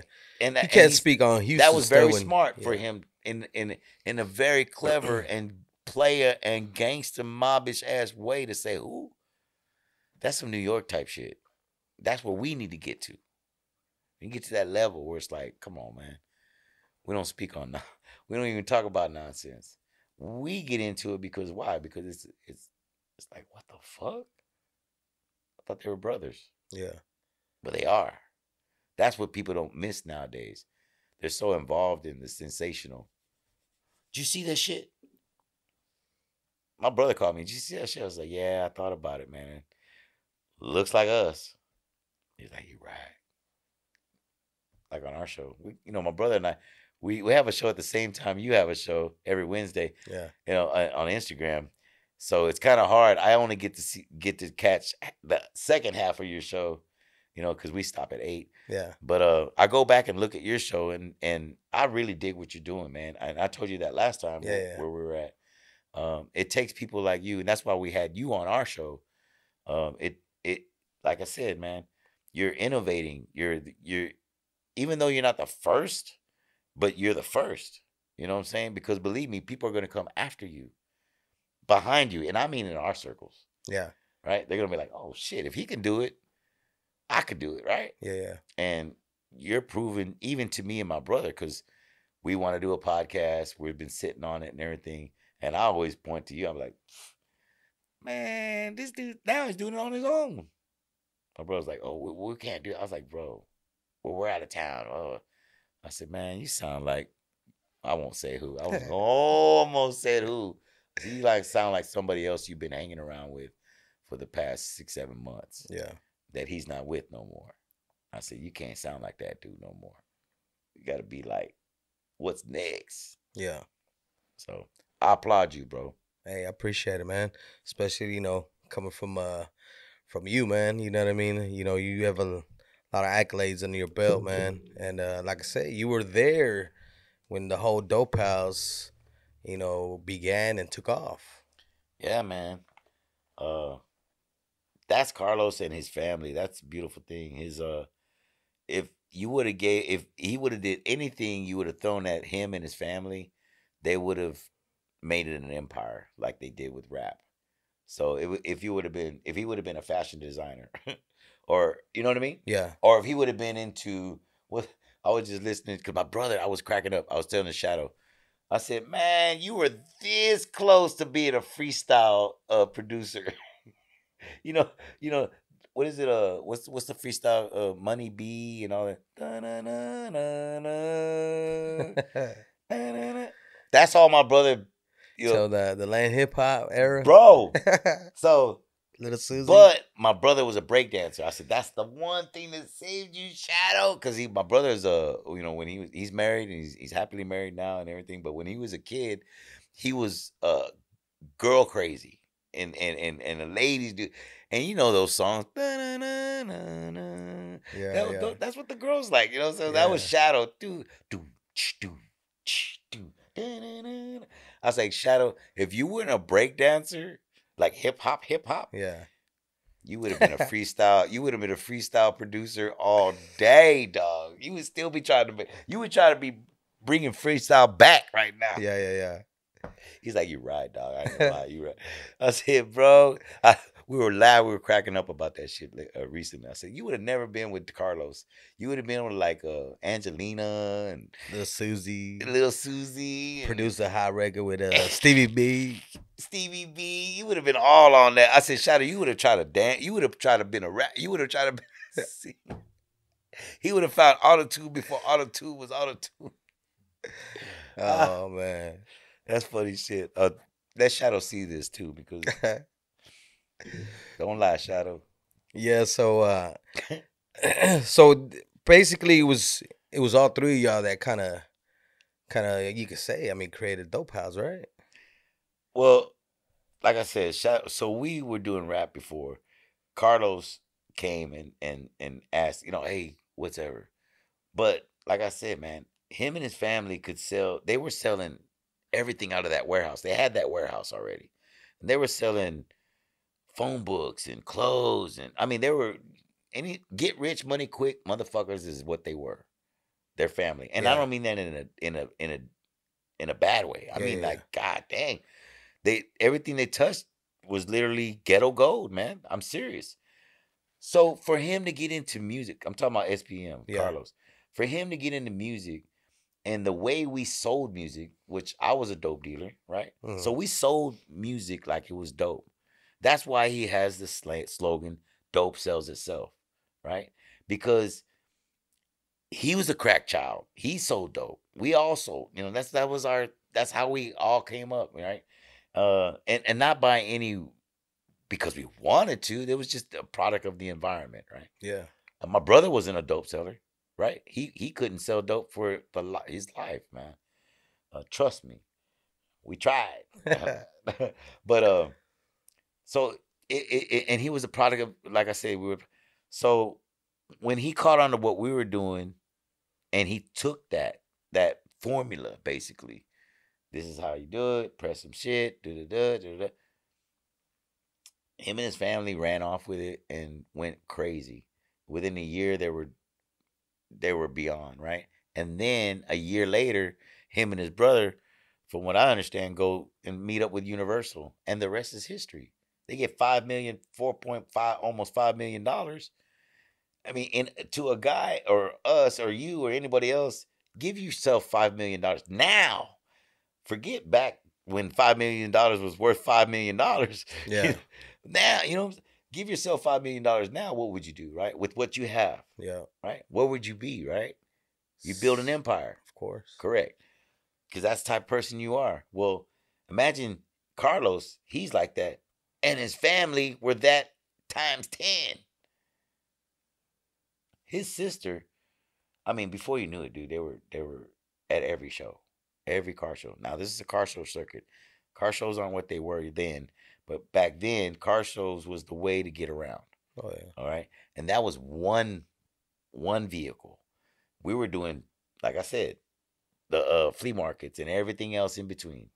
Right. But the car shows were the circuit. And I don't mean just lowrider. I mean any car show that came around that went around the the, the state. She was on top of all that. We were trying to catch up and we were doing great. But then they come and it's like, oh man, dude, we gotta now we gotta go to every car show. What? Heat wave, low ride. And we had to do because that's what they were doing. And it was just hard. It was just and then he came with Hustle Town, it was over. It was it was he used the same formula, but amplified it. And you know, we look back, we laugh, and my brother, you know, and he might even laugh and say, nah, I, I, you know, everybody's gonna say that, like I said, this is my history, this is my memory, Interpretation. right? Yeah. And he might say, you know, every, there's always what three sides, three sides to the story, right? Mhm. Your side, my side, and the truth. So he might say, you know, no, but yeah, man, he came to me, Circle K. Don't lie, he didn't come to me at Circle K and tell me you were gonna start rhyming and how do you do this shit? This is what, and I just opened my book because, again, like I said earlier, we weren't so focused on the money then. We were focused on we want to do this shit and there's not enough Mexicans doing this shit. So we really wanted the company, but we didn't. And nothing against you know, it's not like oh man, black guys everywhere we go. Yeah. No, that wasn't the feeling. We loved it. We were we, we wanted to be in the community. We wanted to be, but we also wanted more of me in the community, right? Yeah. We wanted, and there's other Mexicans that are doing this shit, but they're just not here all the time. They're just not. Well, shit, we're gonna try to do, and that's why when Carlos said he wanted to rap, we're like, fuck yeah. And so and so wanted to do, fuck yeah, let's do it. But on the level like we were doing it, because there, there were Mexican rappers, Mhm. but who's gonna put an album out? Carlos came to me and said, I want to fucking press a CD like you're doing. Well, I learned this from the SPC. Right? Yeah. So I just thought of everything I learned from the SPC. I showed it to him. Only like I said, this fool took it to the well, look at him, yeah. right? Proud of him, man. I mean, I mean, to this day, like I said, my brother and him are going through downs right now. They're going through valleys, but I will never turn. And my brother's the same way. Uh, always looking up for our for our neck for our brothers, man. Yeah. Uh, we might disagree. I always use this scenario. You think everybody on the Cowboys, like on the line, right? They're all lined up, ready to take a snap, and everybody on the line. You think all four or five of those guys love each other or like each other? Maybe not. There's probably two guys standing uh, in the line, ready to snap the ball next to each other, guard, tackle, Yeah. hate each other, can't stand each other, right? Mm-hmm. But the thing is, they're professionals, and the thing is, you work you you play for an organization, which is the Cowboys, and the thing is, when the center snaps that ball, you do your fucking job, Mm-hmm. and we all work together to be champ. You know, to to make a first down, to win the game, to be champions, right? Mm-hmm. So you can agree to disagree. You can hate each other. You, you can even downright fucking hate each other. Can't stand the sight of each other. But when the fucking ball is on the fucking line and the clock is going and you snap the ball, you're gonna block for that dude, right? Gonna- Mhm. Of course. and that's the thing about this whole thing with what happened this past weekend with Trae and them. Bro, they're on the same team. Regardless, even though they don't play together, they've been on the same team for years. Just like me and Filetto. Mm-hmm. just like me and Ike Man, just like me and Lord Loco. Me and Lord Loco had two fights. I had a fight with Troublemaker. Fists. That's why I say, if there were phones then, they'd be saying, "Oh, you know," and and and I, I tell Troublemaker when I see him to this day, we have a saying that we say in my circles, uh, when we hang up with each other, we say, "I love you," man to man. You know, I know I'm not your your your your girlfriend or your wife or your, but when I know you and I say and we we talk to each other, I'm say just like I tell my brother, "Hey, Trub, I love you, man. I love you." We always do that, and that's been something we started a long time ago, and I think they have those same things, even though it's unspoken and it's not said. That's what I know, and that's why I reacted the way I did when you showed me those videos, because I'm like, this is these these people are family, bro. This this this this goes deeper than us, you know, watching this shit, you know. Yeah. And that's why I say, even with Carlos, you know, like I was saying, my brother and, and Carlos are going through differences at this time, at this moment. Uh, what is it? Nine. What is it? September the second. Let's just mark this memory. They're going through it, right? But they agree to disagree, man. They're gonna come down the line. They're gonna get down the line, and you know, and hopefully be on speaking terms. Yeah. So so did you did your brother start uh producing after Hustle Town or No, he was producing before Hustle Town. Hustletown, like I said, you mean for SPM? for SPM? Yeah. Oh, that's a good question. Um, damn, you'd have that's a shadow question, but probably around that time because I know Filetto was. I know Filetto's Filetto's on the album, Yeah. so it just makes sense that if Filetto was recording or making music or whatever, Shadow Shadow's always been in the background. Like I said, I started rapping because of Shadow. So they say I'm the first rapper, Mexican rapper in Texas. Well, I wasn't the first Mexican rapper if it wasn't for Shadow. So who started it? Shadow started it, right? So yeah, Grimm, I kind of wanted to ask you about uh how did uh the whole, you know, meeting Baby Bash and all that take place? Bash. Oh, wow, that's crazy. Uh, that's before 2000. That's crazy. Us 98, 99, 98. Um, Bash. Okay, so Bash was in a group called Latino Velvet with Kid Frost, right? Kid Mhm. Frost, Baby Bash, JT from uh, you remember that song uh, Back to the Hotel? Was it J, JT Money? Yeah, JT. Uh, JT Money. No, JT was in a group called N2Deep, Okay, yeah, yeah. and then there was Cisco. So Bash, Kid Frost, JT, and Cisco were in a group called Latino Velvet. SPM used to invite, from what I this like my my recollection, SPM used to invite Kid Frost down to all the car shows Mm-hmm. right? And like I said, Kid Frost was in a group at the time, Latino Velvet. So one of the times that Kid Frost came down, he brought Bash. Bash was Baby Beesh at the time. Baby Beesh was his name. So he comes down with with uh Frost and uh he comes out of the dope house and at the studio and we're there and we're working and uh me and Bash clicked like the chemistry was automatic from day one from day one um, so before you know it, we we it, time passes. He comes back and forth. He find and he finally starts and says, "I'm gonna stay in Houston." Well, when he came to stay in Houston, we stayed at this apartment. It was like eight of us. Happy P. Uh, this was all these dope house cats. Rashid was in there. Lo G was there sometimes. I was there. There was about eight of us that lived in this one two bedroom apartment Yeah. in Southwest Houston. But that's when Bash literally moved from Vallejo, California, to to Houston, and then after that, we moved into a house in in uh, North North Houston. But I say that to say this: he we became really close at that time, and then in between all that is when Carlos got uh, his he got convicted and went to prison.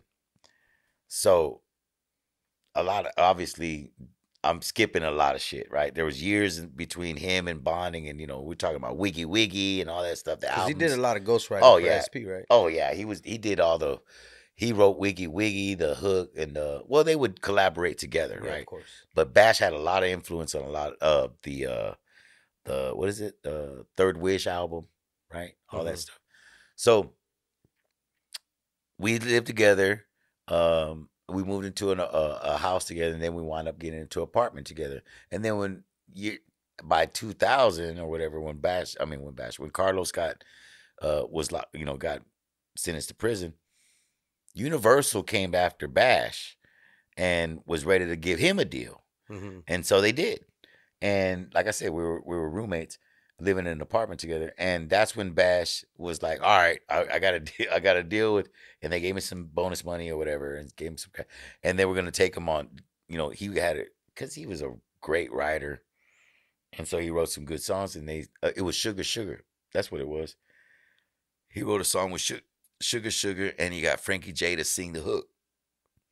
And that song blew the fuck up. And that's what uh, got Universal involved.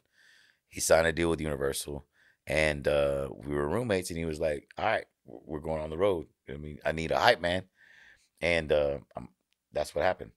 So it started with me and Bash uh, going on the road together, uh, and immediately we were out of the country. I thought, "Oh, we're gonna go on the road. Cool. Where we're going? You know, New York, Miami, Florida, Cali, and Germany. Fuck." so we and and that was like that's when I at that moment I realized, you know, because I'm skipping a lot of stuff, right? yeah. But at that moment I realized, oh shit, you know, like this is some this is this is the next. Uh even beyond what we were doing with Carlos, because what we were doing with Carlos was the next, right? Yeah. Going all over the country, meeting all over a bunch of people. So I get with Bash. We go to Germany and everywhere else in between the countries, uh, here and all over the states, and uh, we got a little. Oh, we- we need more. I, I'm one hype guy, and I can only handle one side of the stage, and that's when we get Angel, Angel Deesky, and Bash knew him from the Bay Area. Angel's a Samoan. I'm Mexican, American, and he's Samoan, right? He was born in Hawaii, so and he's from the Bay Area, so they can relate to each other from the Bay. Yeah. So I get to meet Angel, and now we got two guys hyping, right? And early on, Bash start to call uh because you know they got you know, I don't know if you've ever heard of the, the Bay Area has a really cool wordplay. I love I love the Bay Area. They're really a lot like Houston uh, as far as the culture is, Mhm. but their wordplay and the way they talk is different, right? Obviously. And I love their wordplay. One of my favorite, my favorite rapper out of uh, the Bay Area is Andre Nickatina. Mhm. So go look him up. Uh, he's just the shit to me, and he's been uh, he's been out there forever.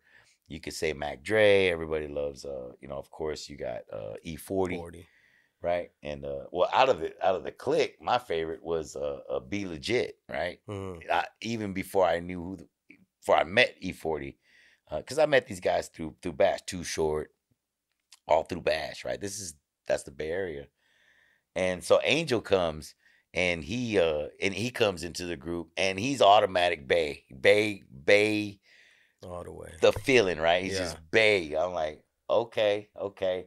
So I'm trying to hold down. Now I feel like I have a responsibility to hold down the South, right? I'm Yeah. like, I was winging it by myself, hyping, and I'm like, you know, what I'm saying the South, nigga. with the- Here comes this dude, and they're very, you know, if you've ever been to the Bay, they're very flamboyant, extravagant, whatever you want to, the word you want to Yeah, yeah, use.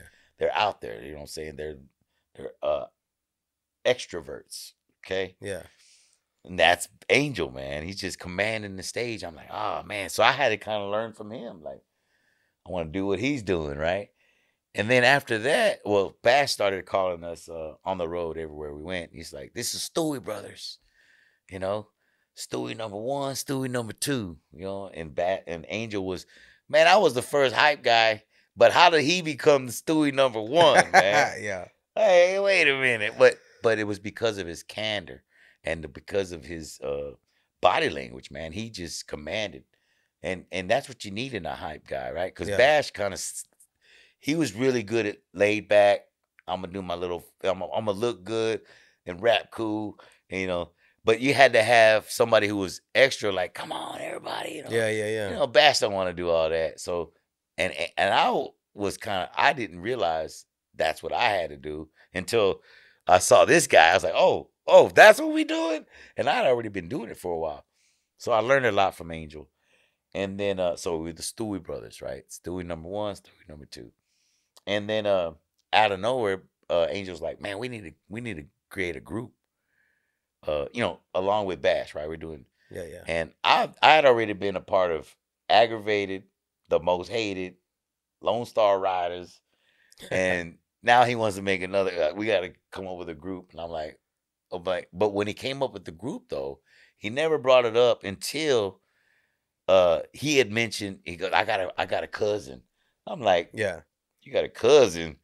I ain't never heard of your cousin. Out of the year and a half we've been running around, you got. I'd say all your cousins are your cousins. All your you. I thought they were your brothers because if you know Polynesians, Yeah. they're they're like they're brothers, they're uncles, and they're all sisters and brothers. They're even though they're cousins and aunts and uncles. I mean, that's kind of how they greet themselves. Was some brother, right? Right. So I got a cousin. Well, it was Rich Rap, right? And he said, before I before I say anything, I just want you to uh I just want you to hear hear a rap hear his song. So he played the song. And I was like, bro, who who is this dude? He was on the net. To me, I'm a word, I'm a rapper, right? I'm a I'm a word player. I, I love, I'm a lyricist Yeah, yeah. and I've heard of K. You know, K-Rino to me is the best rapper in all the world ever, all time. K-Rino, right? If you don't know who K-Rino is, look him up. That's the beautiful thing about Google that motherfucker. So check him out and listen to his shit. Right? This dude's got volumes and cat. I mean, bro, his catalog. But I, that's who I grew up. That's my my mentor, my sensei. We're really dopey, but I look, man, K-Rino. So when I heard Rich rap, you know, on a, on a whole nother level, not nowhere near the K-Rino level, but I was like the wordplay from this cat, like what? He said this, he said that, like ah, why did I think of that? Like Yeah. I never thought of that. You know, like who is this dude? You know, he's like, that's my brother. I'm like, you lying? That ain't your brother. He's like, you're right, man. He's Filipino. Like, "Ah." He's like. He's like half Mexican, half came out. Filipino. I was like, I'm Mexican and you're Polynesian. So I said, well, what is it? What we going? to I said, man, we gotta have. So we starting a group, and he's like, yeah, we start. All right, what is it? And he goes, before I could get a word out, like, what are we gonna? You know, he's like, we're the Stewie brothers. I was like, of course, of course. of course. So, and it was Stewie number one, Stewie number two, and he was Stewie number three. And it's been like that ever since. And uh, I will say, I will give Bash the credit for for naming the group. But as far as uh, the dynamic of the group and what we became, and you got to go Google it, go look at the Stewie brothers. Like I've been, like I said, I've been in four groups. Aggravated, the most hated, Lone Star Riders, bro. That's a that's a big one. And the Stewie brothers. Aggravating the most hated, you would think. I've got some friends of mine that are like, they're hurt. Because I always say this, and I will say this to this day. My favorite group that I was ever in is the Stewie brothers. It was it don't even come close. Um for a lot of reasons. But I do have friends eh, that were in the other groups. They're like, come on more than the most hated or more than aggravate, you know. yeah. And uh don't get me wrong, those those groups were epic, man. I Yeah. mean, there's history and there's feelings and emotions that go with those groups that will that that the Stewies or any other Lone Star will never compare to. But they asked me, yeah, yeah, yeah. who, bro? Nah, man, but y- but y'all could see it in y'all's music. Yeah, y'all's chemistry Oh, would man, dude, would come out. You know what I mean? Through them speakers, through the through the TV when you watch his videos. Smoke in my eye, and I on to the morning, noon, and night, and I gotta leave it alone, bro. The Stewie brothers, go look at that shit. Slap your mama, slap yourself, slap your mama. Bro, we used to have uh, what was it doing and moving? The first album we did, Stewie's. These were all mixtapes. Yeah. So is is uh there a uh Stewie Brothers uh album Reunion album? reunion album wish. coming out? I wish, you know, that's funny. Uh, I talked to Angel. Angel lives in Dallas, right? Rich Yeah. Raptor still lives in Vallejo. I mean, still lives in the Bay yeah, Area. I was telling you, I ran into uh Angel the other day at uh, at Walmart. I was Believe at Walmart. I'm telling you. Hey, I'm over here checking out, and then I just turned right, and I was like, "Oh shit, Angel, what's up?" And he, he was still, he was a little far away, and he's like, he's like, "Els, hey, what's up?" And then uh, I was like, I was like, "So what's up? When you coming out Elm Street?" And he's like, "I don't know. You tell You me." just gotta tell me. Yeah. Hey, then he told me he's like, he's like, as a man, I was like, well, I don't got, I don't got, in, I can't get in touch with Rich. I was Right. like, I don't know him. I was like, Grimm, yeah, I can call him up, you know, but uh Rich, I, I have no communication with him, right. so I'll leave it up to you. You could arrange that, and then he was like, perfect.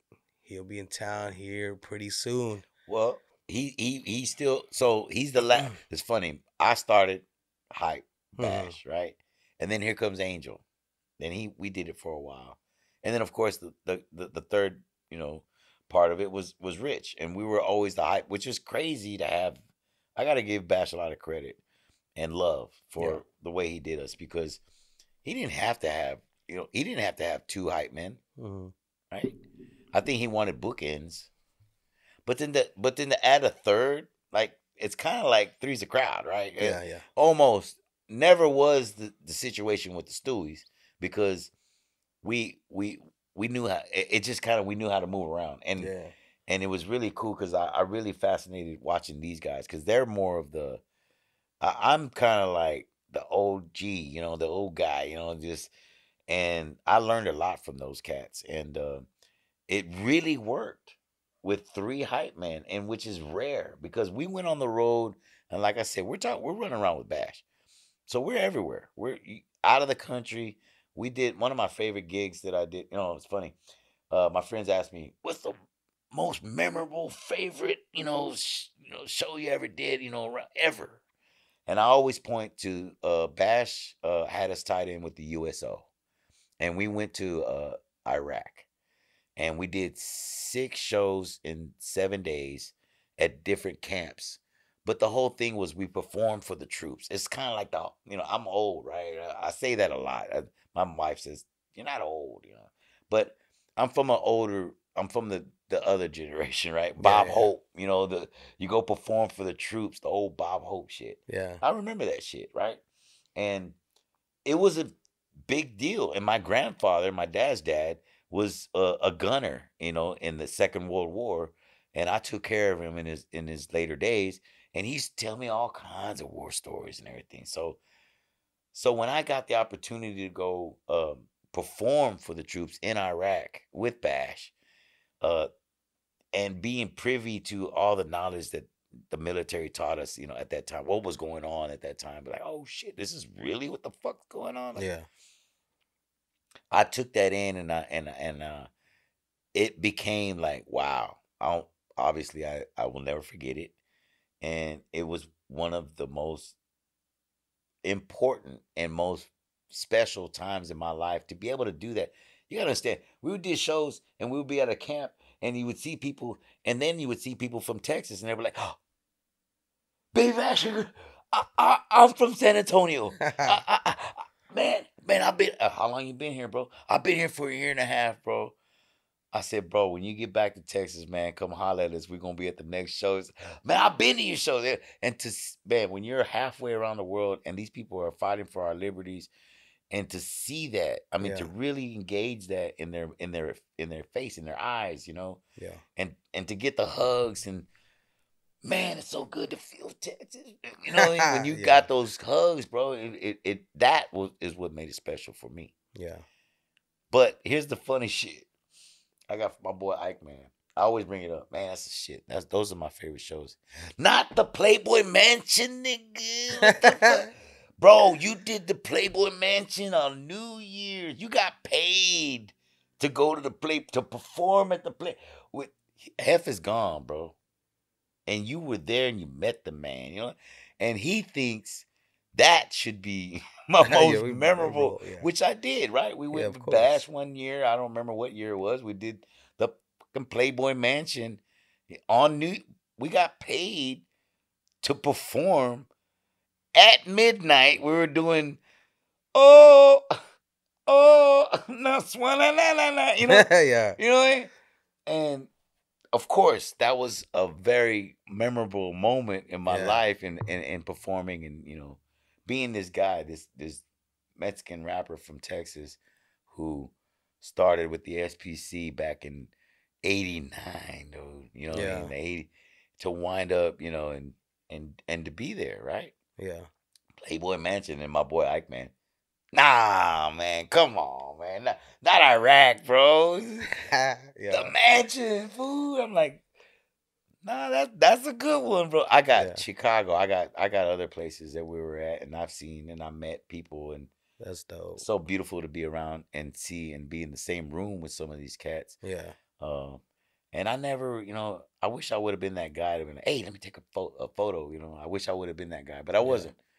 Um, you know, we went to Regis. I did it Regis with with uh with Bash. We did Kelly and Regis, right? Oh, okay. and uh and everybody's like, oh man, and there's footage of it, right? You know, that's the coldest, it's the coolest, man. That's not the one. I was like, no, you know what I remember about doing Regis? I met Papi. I met Big Big, Big Papi. I'm a sports fan. Yeah. Okay. And so I met Ortiz, right? And that's all I can remember from that day. It was that I got one on one time. He passed by and I, the hell? Is that big? Fu-? Oh, I went and looked outside. I said, Bash, bro, you won't believe who's doing the show with us.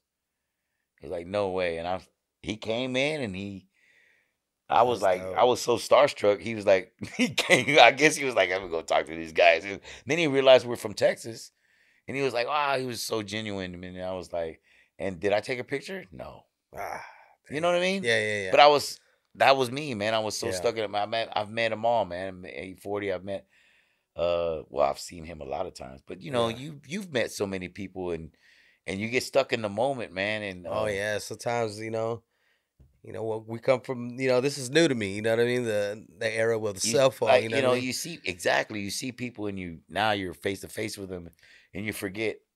Oh damn! Go home, babe. I saw so and so. Did you get a picture? No. No. the hell are you good for, man? You ain't, you ain't get a picture. yeah. But you know, hey, I'm from the old school, and um, I like when I first started rapping, I thought it was a big deal that J. Prince wanted to sign me. You know, that was at that time that was a big deal. You know, J. Prince, I'm gonna shoot you a contract. Oh, okay, cool. You know, and uh, I probably would have signed it like anybody else uh, when he first gave it to me, right then and there. All right, cool. I'm gonna rap a lot. You know, but my dad's a lawyer, so I said, ah, I'm gonna go show this to my daddy. I think it fucked him up, you know, a little bit. Oh, okay. uh, I'll be back. And then I, I took it back to him and I said, the first con, I said, uh, no, my dad said, uh, there's nothing in this for me. So I'm gonna have to respectfully decline. He goes, oh no, no, no, no, I'll get you another contract. And he did. It was the same. Wow. So I said, uh, hey, uh, I don't know if it's a mistake or anything, but this is exactly the same. No way, you know, whether he's playing the game or not, I don't know. You know, Yeah. probably was, and I wouldn't blame him for anything. Not not knowing what I know now, I would have probably did the same thing, right? Yeah. So uh, he he hit me with a third one, man. It was different, a little different, but still, I went back to my dad, and uh, and my dad was like, "It's not enough." Uh, Well, what I think now, looking back in retrospect, I should have signed it, and I wanted what I what people want now, but there was just no way to get. I wanted everything. I wanted my own copyright. I wanted my Yeah. my name. He would have taken Grimm. He would have owned Grimm.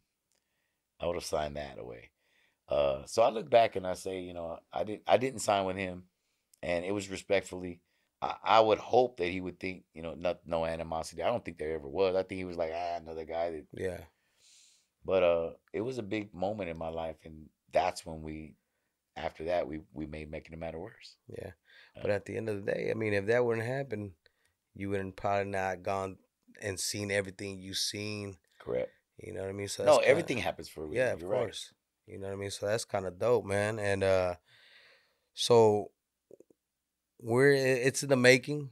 We're gonna bring in the Stewies. Man, You know what I mean? So uh please let me hear. Uh, we got to be all well. oh yeah. That's gonna be a fun day. Oh, most Uh, that's my definitely. like I said, my favorite group. Yeah, most definitely we're gonna make that happen. And then got to go down in the history books. Have the Stewie brothers in one room. And then we'll definitely get to chop it up and hear more of these stories, man. And uh unfortunately, you know, we're out of time and uh man, I just wanna, you know, thank you a lot again, man. I appreciate it, man. You don't know how much it means to me to have you sitting across from me, man. And uh, I really appreciate that. And uh, if you got any shout outs, any plugs you want to go in, man, you know, go ahead, man. Well, we're, we're so this is Wednesday. Uh, this coming Saturday, if we're, we if I'm right, uh, this coming Saturday on the 10th. Uh, I got a show on, on the 10th with, with the South Park Coalition, Michigan South Park. They got the 35th annual show that they're putting on at the Scout Bar down in Houston, uh, near NASA. Uh, I'll be in I'll be in the house, but really, you know, come see me, great. But you get to see Klondike Kat. Uh, you get to see K-Rino, Point Blank. Uh, AC Chill will be in the building in spirit, RP. Uh, but we got, I mean, DBX, IQ, Ganksta N-I-P, uh, Triple Sex. I mean, they're all gonna be there. Anybody you've ever heard from the S South Park Coalition, ever, Dope E, Egypt E, and I go on. But uh, come check us out, man.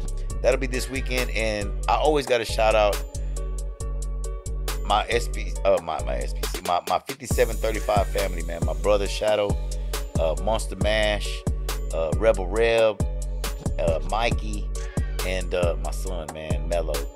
Uh, man, y'all go check us out, man. Uh, what else? Uh, my family. Love y'all, man. Thanks for the support. And uh, I want to tell all y'all boys out there, man, eh, or boys and girls out there, man, do you, man. I've been watching this uh, social media lately, man, and uh, don't follow, don't be the follower, like I told my son when he was a kid. Uh, be that leader, man.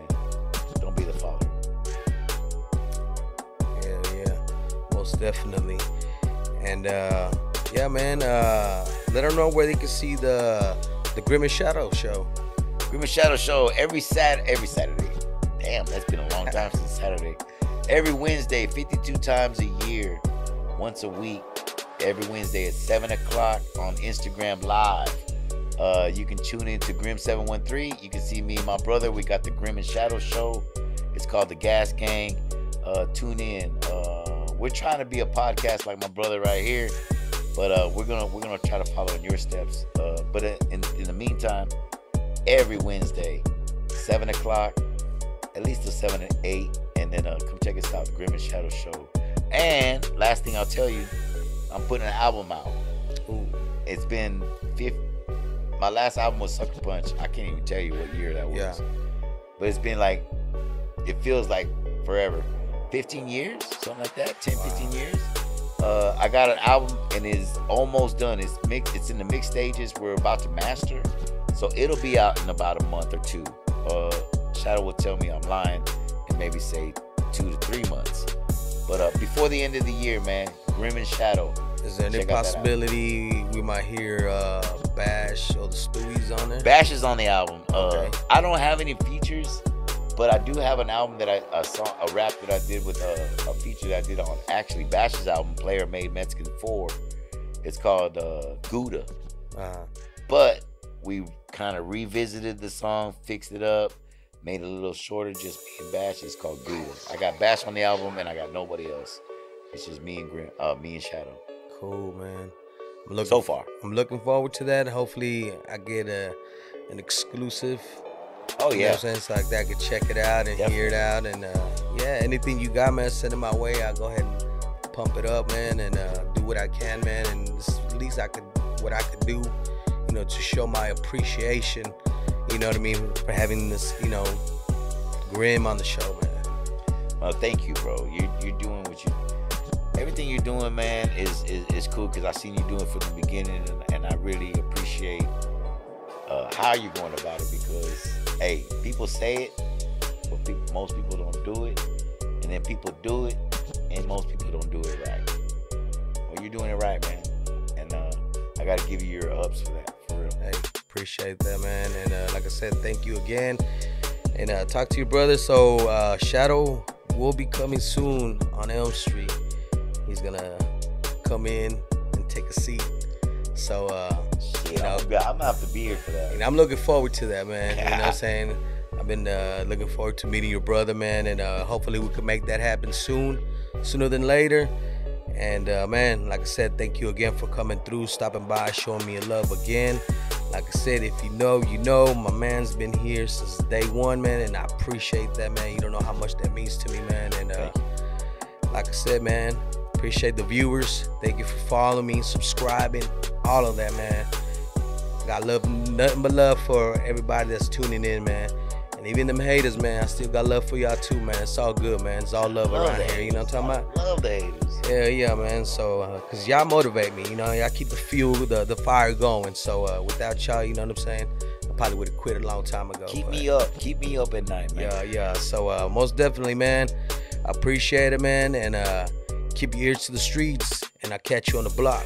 It's your host, Money Elms. Peace.